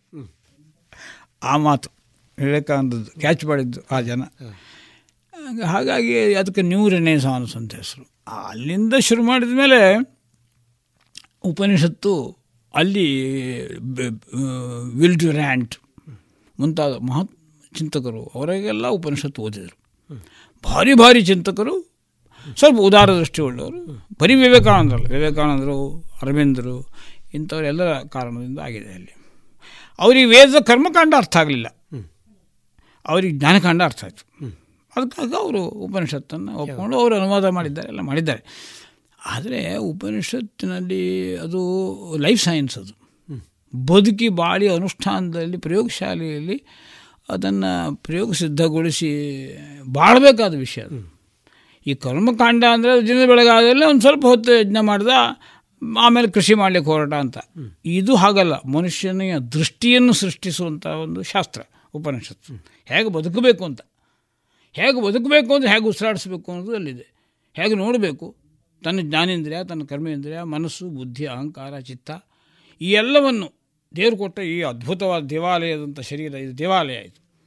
ಈ ಮ ದೇವಾಲಯದಂತಹ ಮಾನವ ಶರೀರವನ್ನು ತನ್ನ ಹಿತಕ್ಕಾಗಿ ಲೋಕಹಿತಕ್ಕಾಗಿ ಆತ್ಮನ ಜಗದ್ಧಿತಾಯ ಚ. ಹೇಗೆ ಮಾಡಬೇಕು ಅಂತ ತೋರಿಸ್ಕೊಡುವ ಒಂದು ವಿಜ್ಞಾನದ ಪುಸ್ತಕ ಅದು. ಅದು ಸೈನ್ಸ್ ಪುಸ್ತಕ ಅದು ಫಿಲಾಸಫಿ ಅಲ್ಲ ಅದು. ಭಾಳ ಜನ ಅದೇ. ಸಂಸ್ಕೃತ ಅಂದ್ಕೊಳ್ಳಿ. ಹಳೆ ಪುರಾಣ, ಉಪನಿಷತ್ತು ಕೆಲವು ಜನರಿಗೆ ಹಳೆ ಪುರಾಣ. ಹಾಗಲ್ಲ ಅದು. ಅದಕ್ಕೋಸ್ಕರ ಉಪನಿಷತ್ತನ್ನು ಅದು ಜೀವನ ಪ್ರಯೋಗಶಾಲೆಯಲ್ಲಿ ಅದರ ಸತ್ಯಾಸತ್ಯತೆಯನ್ನು ವಿಮರ್ಶೆ ಮಾಡಬೇಕು. ವಿವೇಕಾನಂದ ಅದಕ್ಕೋಸ್ಕರ ತುಂಬ ಸಣ್ಣ ಪುಸ್ತಕ. ಅನುಷ್ಠಾನ ವೇದಾಂತ, ಪ್ರಾಕ್ಟಿಕಲ್ ವೇದಾಂತ ಅಂತ ಬರೆದಿದ್ದಾರೆ ಪುಸ್ತಕ. ಅದು ಓದಿ ನಮ್ಗೆ ಗೊತ್ತಾಗುತ್ತೆ. ವೇದಾಂತ ಅನ್ನೋದು ಉಪದೇಶಕ್ಕಿರೋದಲ್ಲ ವೇದಾಂತ ಅಂತ ಪಲಾಯನವಾದದ ಕೈಪಿಡಿಯಲ್ಲ ತುಂಬ ಜನ ಈ ಮನೆ ನಿರಾಶೆ ಆಗ್ತದೆ ಅದಾಗ್ತದೆ. ಆಗ ಹಿಡ್ಕೊಂಡು ಕೂತಿರ್ತಾರೆ. ಜಗನ್ ಮಿಥ್ಯ ಅಂತ. ಸುಳ್ಳು ಸುಳ್ಳು ಸುಳ್ಳು ಅಂತ. ಅಲ್ಲೂ ಜ ವಿಷಯ ಜಗನ್ಮಿಥ್ಯ ಎಲ್ಲಿ ಉಂಟು ಉಪನಿಷತ್ನಲ್ಲಿ? ಸುಳ್ಳು ಅಂತ ಸುಳ್ಳು ಅಂತ. ಬ್ರಹ್ಮ ಒಂದೇ ಸತ್ಯ ಅದು ಒಪ್ಪಿಗೆ. ಜಗತ್ತು ಸತ್ಯ ಮಿಥ್ಯ ಅಂತ ಯಾಕೆ ಹೇಳಬೇಕು? ಆ ಬ್ರಹ್ಮವೇ ಜಗತ್ತಿನಲ್ಲಿ ವ್ಯಾಪಿಸ್ಕೊಂಡಿರುವಾಗ ಹಾಗಾದ್ರೆ ಜಗತ್ತು ಜಗತ್ತಿನಲ್ಲೂ ಒಂದು ಸತ್ಯತ್ವ ಇರಬೇಕು ಬೇಡ ಹೌದು ಇರಬೇಕು. ಹೋಗ್ಬೇಡ ಹಾಂ. ಅದಕ್ಕೆ ದೊಡ್ಡ ಲೈಟ್ ಇದೆ. ಆ ದೊ ಆ ದೊಡ್ಡ ಲೈಟಿನ ಸಣ್ಣ ಲೈಟಿಗೂ ಒಂದಷ್ಟು ಅಲ್ಲಿದ್ದ ಪ್ರಕಾಶನ ಮಾಡುವ ಶಕ್ತಿ ಇರ್ತದೆ ಇದು ಅದಕ್ಕೋಸ್ಕರ ಗಲ್ಲಿ ದೀಪ ಬೇರೆ ನಂದಾ ದೀಪ ತುಪ್ಪದ ದೀಪ ಬೇರೆ. ಆ ತುಪ್ಪದ ದೀಪದ ಕೆಲಸ ಅದು ಮಾಡ್ತದೆ ಉಪನಿಷತ್ತು. ಗರ್ಭಗುಡಿಯಲ್ಲಿ ಕುಳಿತವನಿಗೆ ಬೆಳಕು ಕೊಡ್ತದೆ. ಹಾಗೆ ಇದು. ಉಳಿದೆಲ್ಲ ಶಾಸ್ತ್ರಗಳೆಲ್ಲ ನಂದಾದೀಪದ ಹಾಗೆ. ತರ್ಕಶಾಸ್ತ್ರ ವ್ಯಾಕರಣಶಾಸ್ತ್ರ ಧರ್ಮಶಾಸ್ತ್ರ. ಇನ್ನು ಅನೇಕ ಉಂಟು. ಶಿಕ್ಷಾ ಕಲ್ಪ ವ್ಯಾಕರಣ ಛಂದು ನಿರುಕ್ತ ಛಂದಸ್ಸು ನಿರುಕ್ತ ಜ್ಯೋತಿಷ. ಆಯುರ್ವೇದ, ಧನುರ್ವೇದ ಗಂಧರ್ವೇದ ಅರ್ಥವೇದ ಎಲ್ಲ ತುಂಬ ಇದ್ದಾವೆ ಇವೆಲ್ಲ ವೇದದಿಂದ ಹುಟ್ಟಿದ್ರು ಆದರೆ ವೇದ, ಅದು ನಂದಾದೀಪ. ತೈಲದಿಂದ ಅಥವಾ ಘೃತದಿಂದ ಉರಿಯುವ ದೀಪ. ಅದು. ಇದು ಎಲೆಕ್ಟ್ರಿಸಿಟಿಯಿಂದ ದೀಪಗಳು ಬೇಕಷ್ಟಿದ್ದಾವೆ ನಮ್ಮಲ್ಲಿ. ಎರಡೂ ಇದೆ ನಮ್ಮಲ್ಲಿ. ಅದನ್ನು ಉಪನಿಷತ್ ಕಲ್ತಂತಾನೆ ಅವನು ಕಣ್ಣು ಶುದ್ಧವಾಗುತ್ತೆ. ದೃಷ್ಟಿ. ಸೃಷ್ಟಿ ಅಂದರೆ ಏನು ಅಂತ ಶುದ್ಧ ದೃಷ್ಟಿ ಹುಟ್ಕೊಳ್ತದೆ ಅವನಿಗೆ. ಅದಕ್ಕೋಸ್ಕರ ಕಂಪಲ್ಸರಿ ಮಾಡಬೇಕು. ಅದನ್ನು ಕಲ್ಚರಲ್ ಸ್ಟಡಿ ಅಂತನೋ ಸಂಸ್ಕೃತ ಸ್ಟಡಿ ಅಂತನೋ ಏನೋ ಮಾಡಿ ನೀವು. ಅನೇಕ ಈಗ ಅಮೃತ ಯೂನಿವರ್ಸಿಟಿ ಮುಂತಾದ ಕಡೆಯಲ್ಲಿ ಮಾಡಿದ್ದಾರೆ. ಇಂಜಿನಿಯರಿಂಗ್ ವಿದ್ಯಾರ್ಥಿ ಇರ್ಬೋದು ಮೆಡಿಕಲ್ ಇದ್ದವನು ಇದ್ದವನಿರ್ಬೋದು ಮ್ಯಾನೇಜ್ಮೆಂಟ್ ಓದಲಿ ಎಲ್ಲರಿಗೂ ಉಪನಿಷತ್ತಿನ ಕೆಲವು ಭಾಗ ಒಂದು ಅವರೇ ಅದನ್ನು ಸಂಗ್ರಹ ಮಾಡಿಬಿಟ್ಟು ಆಯ್ಕೆ ಮಾಡಿ ಕೆಲವು ಮಂತ್ರಗಳನ್ನು ಕಲಿಸ್ತಾರೆ. ಅದಿರಬೇಕು. ಸಾಯಿಬಾಬಾ ಸಂಸ್ಥೆಗಳಲ್ಲಿ ಎಲ್ಲ ಮಾಡಿದ್ದಾರೆ. ಅದು ಈ ಸರ್ಕಾರದವರು ಅದೇ ಥರ ಮಾಡಬೇಕು. ಮಾಡಬೇಕು ಈಗ ನಮ್ಮ ಇದೊಂದು ಆಧುನಿಕ ನಾವು ಜಗತ್ತಿನಲ್ಲಿದ್ದೇವೆ. ಏನಾಗಿದೆ ಅಂತ ಹೇಳಿದರೆ ಹಿಂದಿನ ಪದ್ಧತಿಯಲ್ಲಿ ನಮ್ಮದು ಒಂದು ಜಾಯಿಂಟ್ ಫ್ಯಾಮಿಲಿ ಅಂತ ಇತ್ತು. ಇವತ್ತೊಂದು ನ್ಯೂಕ್ಲಿಯರ್ ಫ್ಯಾಮಿಲಿ ಅಂತ ಆಗಿದೆ. ಒಂದು ಕೂಡು ಕುಟುಂಬ ಹೋಗಿ ಈಗ ಒಡೆದ ಕುಟುಂಬ ಅಥವಾ ಸಣ್ಣ ಕುಟುಂಬ ಅಂತಾಗಿದೆ ಇದರಲ್ಲಿಯೂ ವಿಶೇಷವಾಗಿ ಆ ಮನೆಯಲ್ಲಿ ಇರತಕ್ಕಂಥ ಏನು ಯಜಮಾನ, ಗೃಹಿಣಿ ಎಲ್ಲರೂ ಉದ್ಯೋಗಸ್ಥರೀಗ ಆದ ಕಾರಣದಿಂದ ನಮ್ಮ ಹಿರಿಯರಿಂದ ತಲತಲಾಂತರವಾಗಿ ಬರತಕ್ಕಂಥ ಅನೇಕ ರಾಮಾಯಣಗಳು, ಮಹಾಭಾರತಗಳು ಅದರಲ್ಲಿ ಇರತಕ್ಕಂಥ ಒಳ್ಳೆಯ ಅಂಶಗಳು, ಜೀವನ ಕೌಶಲಗಳು ಎಲ್ಲವೂ ಇವತ್ತು ನಮ್ಮ ಮಕ್ಕಳಿಗೆ ಸಿಗದಂಥ ಪರಿಸ್ಥಿತಿಯಲ್ಲಿ ಆಗಿದೆ. ಒಂದು ಕಾಲದಲ್ಲಿ ನಮ್ಮ ಹಿಂದೂ ಶಾಸ್ತ್ರದ ಪ್ರಕಾರವೇ ಶಾಲೆಗಳಿದ್ದ ಪಕ್ಷದಲ್ಲಿ ಆ ಶಾಲೆಗಳಲ್ಲಿ ಸಹ ಕೊನೆಯ ಪಕ್ಷ ಸ್ವಲ್ಪ ಜೀವನಕ್ಕೆ ಬೇಕಾದ ರಾಮಾಯಣ ಮಹಾಭಾರತವು ಸಿಗ್ತಾ ಇತ್ತು. ಆದರೆ ಇವತ್ತು ಬೇರೆ ಬೇರೆ ಶಾಲೆಯಲ್ಲಿ ಹುಟ್ಟುಕೊಂಡಿದೆ. ನಮ್ಮ ಭಾರತೀಯತೆಯ ಅಲ್ಲದ, ಹಿಂದುತ್ವ ಅಲ್ಲದ, ಕ್ರಿಶ್ಚಿಯನ್ ಮಿಷನರಿಗಳಿರ್ಬೋದು ಅಥವಾ ಮುಸಲ್ಮಾನ ಶಾಲೆಗಳು ಅಲ್ಲಿ ಇರ್ಬೋದು. ಅಲ್ಲೆಲ್ಲ ನಮ್ಮ ಯಾವುದೇ ಶಿಕ್ಷಣದಲ್ಲಿ ಸಿಗ್ತಾ ಇಲ್ಲ. ನಮ್ಮ ಸ್ತೋತ್ರಗಳಿರ್ಬೋದು ಅಥವಾ ವೇದಗಳು ಇರ್ಬೋದು ಪುರಾಣಗಳಿರ್ಬೋದು, ರಾಮಾಯಣ ಇರ್ಬೋದು, ಮಹಾಭಾರತ ಇರ್ಬೋದು, ಭಗವದ್ಗೀತೆಗಳಿರ್ಬೋದು, ಇದು ಯಾವುದೇ ಅಂಶಗಳಲ್ಲಿ ಸಿಗ್ತಾ ಇಲ್ಲ. ಕೇವಲ ಒಂದು ಪಠ್ಯಕ್ರಮ ಏನಿದೆಯೋ ಅದಕ್ಕೆ ಸೀಮಿತವಾದಂತಹ ವಿಷಯಗಳನ್ನು ಮಕ್ಕಳಿಗೆ ಮನನ ಮಾಡುವಂಥದ್ದು ಅಥವಾ ನಮ್ಮ ಪರೀಕ್ಷಾ ದೃಷ್ಟಿಯಿಂದ ಕಲಿಸುವಂಥ ಪ್ರಯತ್ನಗಳು ಶಾಲೆಗಳಲ್ಲಿ ಆಗ್ತಿದ್ರೆ ನಮ್ಮ ಮನೆಯಲ್ಲಿ ತಾಯಂದಿರಿಗೆ ಅದಕ್ಕೆ ಪುರುಷೋತ್ತಗಳು ಇಲ್ಲ. ಈ ದೃಷ್ಟಿಕೋನದಲ್ಲಿ ನಾವು ಗುರುಕುಲ ಪದ್ಧತಿಯಲ್ಲಿ ನಾವು ಏನು ಮಾತೃಭಾಷಾ ಶಿಕ್ಷಣ ಅಂತ ನಾವೇನು ಹೇಳ್ತೇವೋ? ಅಥವಾ ಮನೆಯೇ ಮೊದಲ ಪಾಠಶಾಲೆ, ಮೊದಲ ತಾನೇ, ಜನನಿ ತಾನೇ ಮೊದಲ ತಾಯಿ ಅಂತ ನಾವೇನು ಹೇಳ್ತೇವೋ? ಈ ದೃಷ್ಟಿಕೋನದಲ್ಲಿ ನಮ್ಮ ತಾಯಂದಿರಿಗೆ, ತಮ್ಮ ಮಕ್ಕಳನ್ನು ಬೆಳೆಸುವ ರೀತಿಯಲ್ಲಿ ಇವತ್ತೇನಾಗಿದೆ ಅಂತಂದರೆ ದುಡ್ಡಿನ ಹಿಂದೆ ಹೋಗುವ ಬದಲಿ, ಗುಣದ ಹಿಂದೆ ಹೋಗುವ ಬದಲು ದುಡ್ಡಿನಿಂದ ಹೋಗ್ತಾ ಇದ್ದೇವೆ ನಾವು. ಅದು ಅಲ್ಲ ಎನ್ನುವಂಥದ್ದು ಮನವರಿಕೆ ಆಗಿದೆ. ಆದರೆ ಮುಂದೇನು ಮಾಡಬೇಕು ಎನ್ನುವುದರ ಬಗ್ಗೆ ಮಾರ್ಗದರ್ಶನ ತುಂಬ ಕೊರತೆ ಇದೆ ನಮ್ಮ ತಾಯಂದಿರಿಗೆ. ಈ ದೃಷ್ಟಿಕೋನದಲ್ಲಿ ನಮ್ಮ ಮಕ್ಕಳನ್ನು ಗುಣದಿಂದ ಹೋಗುವ ಹಾಗೆ ಗುಣ ಹೋದರೆ ದುಡ್ಡು ಬರ್ತದೆ ಹಣ ಬರ್ತದೆ ಎನ್ನುವ ರೀತಿಯಲ್ಲಿ ನಮ್ಮ ಕೇಳುಗರಲ್ಲಿ ಅನೇಕ ತಾಯಂದಿರಿದ್ದಾರೆ. ನೀವು ಈ ರೀತಿಗೆ ನಮ್ಮ ತಾಯಂದಿರಿಗೆ ಯಾವ ರೀತಿಯ ಒಂದು ಮಾರ್ಗದರ್ಶನ ನೀವು ಮಾಡಬಹುದು ಅಂತ? ಎಲ್ಲ ತಾಯಿ ತಂದೆಯಂದಿರಿಗೂ ಅವ್ರ ಮಕ್ಕಳು ಅವ್ರ ಮಕ್ಕಳಾಗಿರಬೇಕು ಅಂತ ಈಗ ಅನಿಸ್ಲಿಕ್ಕೆ ಶುರುವಾಗಿದೆ. ಹೌದು. ಮೊದಲೇನಿತ್ತು ಅಂದರೆ ಮಗು ಹುಟ್ಟಿತು ಅಂತಂದರೆ ಇದು ಯಾವಾಗ ಇದು ಅಮೇರಿಕಕ್ಕೆ ಹೋಗುತ್ತೆ? ಅಲ್ವಾ? ಮದುವೆ ಆಗುವಾಗಲೂ ಕೂಡ ಮಗಳಿದ್ದಾಳೆ ಅಂದರೆ ನನ್ನ ಮಗಳ ಗಂಡ ಅವನು ಅಮೆರಿಕಕ್ಕೆ ಹೋಗ್ಬೇಕು. ಮಗ ಇದ್ದಾನೆ ಅಂದರೆ ನನ್ನ ಮಗನಿಗೆ ಮದುವೆ ಬರುವ ಮನೆಗೆ ಬರುವ ಮನೆ ತುಂಬಿಸಿಕೊಳ್ಳುವ ಕನ್ಯೆ. ಅವಳು ಒಂದು ಸ್ವಲ್ಪ ದಿವಸ ಮನೆ ತುಂಬಿ ಆಮೇಲೆ ಖಾಲಿ ಮಾಡಿಕೊಂಡು ಅಮೆರಿಕಕ್ಕೆ ಹೋಗಿ. ಅದೆಲ್ಲ ಜಾಡ್ಯ ಈಗೆಲ್ಲ ಗೊತ್ತಾಗಿದೆ ಈಗ ಒಂದು ಸ್ವಲ್ಪ ಆ ಮೋಡ ಎಲ್ಲ ಚದುರ್ತಾ ಇರುವ ಸ್ಥಿತಿ ಇದ್ದದ್ದು ಇದ್ದದ್ರಿಂದ ತಾಯಂದಿರಿಗೆ ಸಂದೇಶ. ತಾಯಂದಿರೇ ದಯವಿಟ್ಟು ಅರ್ಥ ಮಾಡ್ಕೊಳ್ಬೇಕು. ನಾವೀಗ ಹೊಸ ಕಾಲ ಬಂದಿದೆ. ಅಂತ ನಾನು ಸಂದೇಶವನ್ನು ಅವರ ಜೊತೆ ಹಂಚಿಕೊಳ್ಳ ಬಯಸ್ತೇನೆ. ಜಗತ್ತೆಲ್ಲ ಓಡಾಡಿದ್ದೀನಿ ನಾನು ಅಲ್ಲಿ ಪರಿಸ್ಥಿತಿ ಏನಾಗಿದೆ? ನಮ್ಮದೇ ಹುಡುಗರು ಹುಡುಗಿಯರು ಅಲ್ಲಿ ಹೇಗಿದ್ದಾರೆ? ಅಧ್ಯಯನವನ್ನು ಮಾಡಿದ್ದೀನಿ. ಅಮೆರಿಕದಲ್ಲಿ ಮಾಡಿದ್ದೀನಿ ಆಸ್ಟ್ರೇಲಿಯಾಗೆ ಮಾಡಿದ್ದೀನಿ ಯುರೋಪ್ನಲ್ಲಿ ಮಾಡಿದ್ದೀನಿ. ಸುಖವಾಗಿದ್ದಾರೆ ಅಂತ. ದುಡ್ಡಿದೆ ಅಷ್ಟೆ. ಆಗ ಇವರಿಗೂ ಅರ್ಥ ಆಗಲಿ ಶುರುವಾಗಿದೆ ಅದು. ಹೀಗಾಗಿ ಈಗೇನಾಗಲಿ ಶುರುವಾಗಿದೆ. ನನ್ನ ಮಗ ನನ್ನ ಮಗನಾಗಿ ಹೇಗೆ ಉಳಿಯೋದು ಅಂತ. ಅಮೆರಿಕಕ್ಕೆ ಯಾವಾಗ ಹೋಗೋದಲ್ಲ ಈಗ? ಮುಂದಿಂದು. ಹಾಗಿದ್ದಾಗ ಹಾಗೆ ಆ ಪ್ರಶ್ನೆಗೆ ಉತ್ತರ ಅವರಲ್ಲೇ ಇರ್ತದೆ ತಾಯಂದಿರಲ್ಲಿ. ಆದ್ದರಿಂದ ಅವ್ರು ಏನು ಮಾಡಬೇಕಾಗುತ್ತೆ? ಆ ಎಂಥದ್ದು ಎಂಥದ್ದು ಪ್ರೆಸ್ಟೀಜ್ ಬ್ಯಾಗ್ ಹಾಕ್ಕೊಂಡು ಹೊರಡೋದು ಅಂತ ಒಂದು ಉಂಟಲ್ಲ. ನಾವು ಮಾರಿದವರು ಸಮಾಜ ಕಾರ್ಯ ಮಾಡ್ತೇವೆ ಅನ್ನೋದು ಇಪ್ಪತ್ತೆಂಟು ಅದೆಲ್ಲ ಮಾಡೋದಕ್ಕಿಂತ ಮೊದಲು ಅವರ ಸಂತಾನವನ್ನು ಚೆನ್ನಾಗಿ ಅವರು ಅವರು ಮನೆ ಬೆಳಗುವ ದಂದಾದೀಪವಾಗಿ ಬೆಳಗಬೇಕಲ್ಲ ಅವರು. ಹಾಂ ವ್ಯಾನಿಟಿ ಬ್ಯಾಗ್ ಹಿಡ್ಕೊಂಡು ಬೆಳಬೆಳಗ್ಗೆ ಎದ್ದು ಹೋಗ್ಬಿಟ್ರೆ. ಮಗುವಿಗೆ ಬಾಟ್ಲೆ ಹಾಲು ಕೊಟ್ಬಿಟ್ಟು ವ್ಯಾನಿಟಿ ಬ್ಯಾಗ್ ಇಟ್ಕೊಂಡು ತಾಯಂದಿರು ಆ ಕ್ಲಬ್ ಈ ಕ್ಲಬ್ಬಿಗೆ ಹೋಗ್ಬಿಟ್ರೆ ಅನೇಕ ಕಡೆಗೆ ಹಾಗಿದೆ ಅಂತ ನಾನು ಕೇಳಿದೆ ನಾನು ಇದೆ ಇದೆ. ಅದು ಅಪಾಯಕಾರಿ. ಅದಕ್ಕೋಸ್ಕರವಾಗಿ ಇದೆಲ್ಲ ಬಿಡಬೇಕಾಗುತ್ತೆ. ಅದು ತ ಮತ್ತು ಸೃಷ್ಟಿಯಲ್ಲಿ ಮಾತೆ ಮಾತೃತ್ವಕ್ಕಾಗಿಯೇ ಅವಳು ಸೃಷ್ಟಿಯಾದವಳು. ಆ ಕರ್ತವ್ಯ ಮಾಡಲೇಬೇಕು ಅವಳು. ಮಾತೃತ್ವ ಮಾ ನಿಭಾಯಿಸ್ತಾ ನಿಭಾಯಿಸ್ತಾ ಅವಳು ಸಮಾಜಕ್ಕೂ ಬೇಕಾದ ಮಾಡಲಿ. ಕೀರ್ತಿ ಶ್ರೀ ವಾಕ್ ಸ್ಮೃತಿ ಮೇಧ ಧೃತಿ ಕ್ಷಮ ಎಲ್ಲ ಗುಣಗಳು ನಾರಿಯಲ್ಲಿ ಇರುತ್ತೆ. ನಾರಿಯಲ್ಲಿ ನನ್ನ ರೂಪದಲ್ಲಿ ಇರ್ತವೆ ಅಂತ ಕೃಷ್ಣ ಹೇಳಿದ್ದಾನೆ. ಆದ್ದರಿಂದ ಅವರೇನು ಬಾ ನಾಲ್ಕು ಗೋಡೆ ಮಧ್ಯದಲ್ಲಿ ಇರಬೇಕು ಪಕ್ಷಾಲಲ್ಲಿ ಇರಬೇಕು ಅಂತ ಭಾರತೀಯ ಸಂಸ್ಕೃತಿ ಒಪ್ಪಲಿಲ್ಲ ಹಾಗೆ. ಅದು ಅವರದ್ದು. ವಿದೇಶದವ್ರದ್ದು. ನಮ್ಮ ದೇಶದಲ್ಲಿ ಹಾಗಿಲ್ಲ. ಅವಳು ಬೆಟರ್ ಹಾಫ್ ಅವಳು. Male is half female also half but female is better half ಇದು ನಮ್ಮದು ಅವ್ರು ಹಾಗಲ್ಲ. ಬೆಟರ್ ಹಾಫ್ ಅಲ್ಲ ಹಾಫ್ ಅಲ್ವೇ ಅಲ್ಲ ನಾಟ್ ಇವನ್ ಹಾಫ್ ಗಂಡಸಿನ ಎಲುಬಿನಿಂದ ಪಕ್ಕೆಲುಬನ್ನು ಕತ್ತರಿಸಿ ಆ ದೇವರು, ಅವನು ಸ್ವರ್ಗೋಲೋಕದವನು, ಈ ಹೆಣ್ಣನ್ನು ಸೃಷ್ಟಿ ಮಾಡಿದ್ದಾನೆ ಅಂತ ಪುರಾಣ ಬರ್ಕೊಂಡು ಕೂತಿದ್ದಾರೆ ಅವರು. ಯಾರು? ಅಬ್ರಹಂ ಅಬ್ರಹಂ ಲೋಕದವರು. ಮೋಸಸ್ಗಳು ಜೀಸಸ್ಗಳು ಕ್ರಿಸ್, ಕ್ರಿಶ್ಚಿಯನ್ಗಳು. ಇದು ಇದು ಸತ್ಯ ಇದು. ಆಧಾರ ಸಹಿತ ಮಾತಾಡ್ತೇನೆ ನಾನು. ನಮ್ಮನಲ್ಲಿ ಹಾಗಿಲ್ಲ. ಮಾತೆ ಅವಳು, ಮಾತೃಸ್ಥಾನ. ಅದಕ್ಕೆ ಮಾತೃ ದೇವೋಭವ ಆದ್ಮೇಲೆ ಪಿತೃ ದೇವೋಭವ ಈ ಎಲ್ಲದು ನಮ್ಮದು ಇದು ನಮ್ಮ ಈ ಸಂಸ್ಕೃತಿಯನ್ನು ನಾವು ಸ್ವಲ್ಪ ಅರ್ಥ ಮಾಡ್ಕೊಂಡ್ಬಿಟ್ರೆ ತಾಯಂದಿರ ಕರ್ತವ್ಯ ನೆರವೇರಿಸ್. ತಾಯಂದಿರ ಕರ್ತವ್ಯ ಅಧಿಶೀಲ ಶಿಕ್ಷಣ ಅಂತ ಅದು ಕೆಲಸ. ಅವರಿಂದ ಅದು ಸಿಕ್ತು ಅಂತಂದರೆ ಈ ಎಲ್ಲ ಜಾಡ್ಯ ಇರೋದಿಲ್ಲ ಸಮಾಜದಲ್ಲಿ. ಉತ್ತಮ ಪ್ರಜೆಗಳು. ಮತ್ತು ಉತ್ತಮ ಸಾ ರಾಷ್ಟ್ರ ನಿರ್ಮಾಣ ಆಗುತ್ತೆ. ಇದು ಈಗ ನಡೆಸ್ತಿರೋ ಈ ಅಮೆರಿಕನ್ ಮಾನಸಿಕತೆ ಭೋಗವಾದ ಕನ್ಸ್ಯೂಮರಿಸಮ್ ಇದು ಮನೆ ಮನೆ ಒಳಗೆ ಎಂಟರ್ ಆಗಿದೆ. ಮನೆ ಮನೆಯಲ್ಲಿದ್ದಂಥ ನಾರಿಯರ ಮನಸ್ಸಿನಲ್ಲಿ ಮೊದಲು ಪ್ರವೇಶ ಮಾಡಿದೆ. ಈ ನರರಿಗೆ ತಲೆ ಒಳಗೆ ಹೋದರೂ ಪರವಾಗಿಲ್ಲ. ಹೆಂಗೂ ಸರಿಯಾಗ್ತದೆ? ನಾರಿಯರು ಹಾಗಾಗಬಾರ್ದು. ಈ ಹಿನ್ನೆಲೆಯಲ್ಲಿ ಇದು ಸರಿಯಾಗಲೇಬೇಕಾದ ತೋರಿಸ್ತಿದೆ ಸ್ವಲ್ಪ ಹೊತ್ತಿನಲ್ಲಿ ನಮ್ಮದೆಲ್ಲ ಈಗ ಏನೇನು ಕೆಲವೆಲ್ಲ, ಗುರುಕುಲ ನಮ್ಮ ಪರಂಪರೆ, ಗುರುಕುಲದ ಪ್ರಶಿಕ್ಷಣದಲ್ಲೂ ಭಾಗವಹಿಸ್ತಾ ಇದ್ದಾರೆ. ಕುಟುಂಬ ಪ್ರಬೋಧನ ಅಂತ ಕೆಲವು ಪ್ರಶಿಕ್ಷಣ ಕೊಡ್ತಾ ಇದ್ದಾರೆ. ಗುಜರಾತ್ನಲ್ಲಿ ಬ, ಒಂದು ಯೂನಿವರ್ಸಿಟಿನೇ ಮಾಡಿದ್ದಾರೆ. ಉತ್ತಮ ಸಂತಾನ ಆ ಉತ್ತಮ ಸಂತಾನದ ವಿಕಾಸಕ್ಕೋಸ್ಕರ ತರಬೇತಿಗೋಸ್ಕರವಾಗಿ ಚಿಲ್ಡ್ರನ್ ಯೂನಿವರ್ಸಿಟಿ ಇದೆ. ಚಿಲ್ಡ್ರನ್ ಯೂನಿವರ್ಸಿಟಿ ಪ್ರಯೋಗ. ನಾನು ಟಾಸ್ಕ್ ಫೋರ್ಸಲ್ಲಿ ಇದ್ದವನು ಗುಜರಾತ್ ಯೂನಿವರ್ಸಿಟಿಗೆ. ನಂಗೆ ಗೊತ್ತಿದೆ ಅದು. ಇನ್ನೂ ಅನೇಕರಿಗೆ ಗೊತ್ತಿದೆ.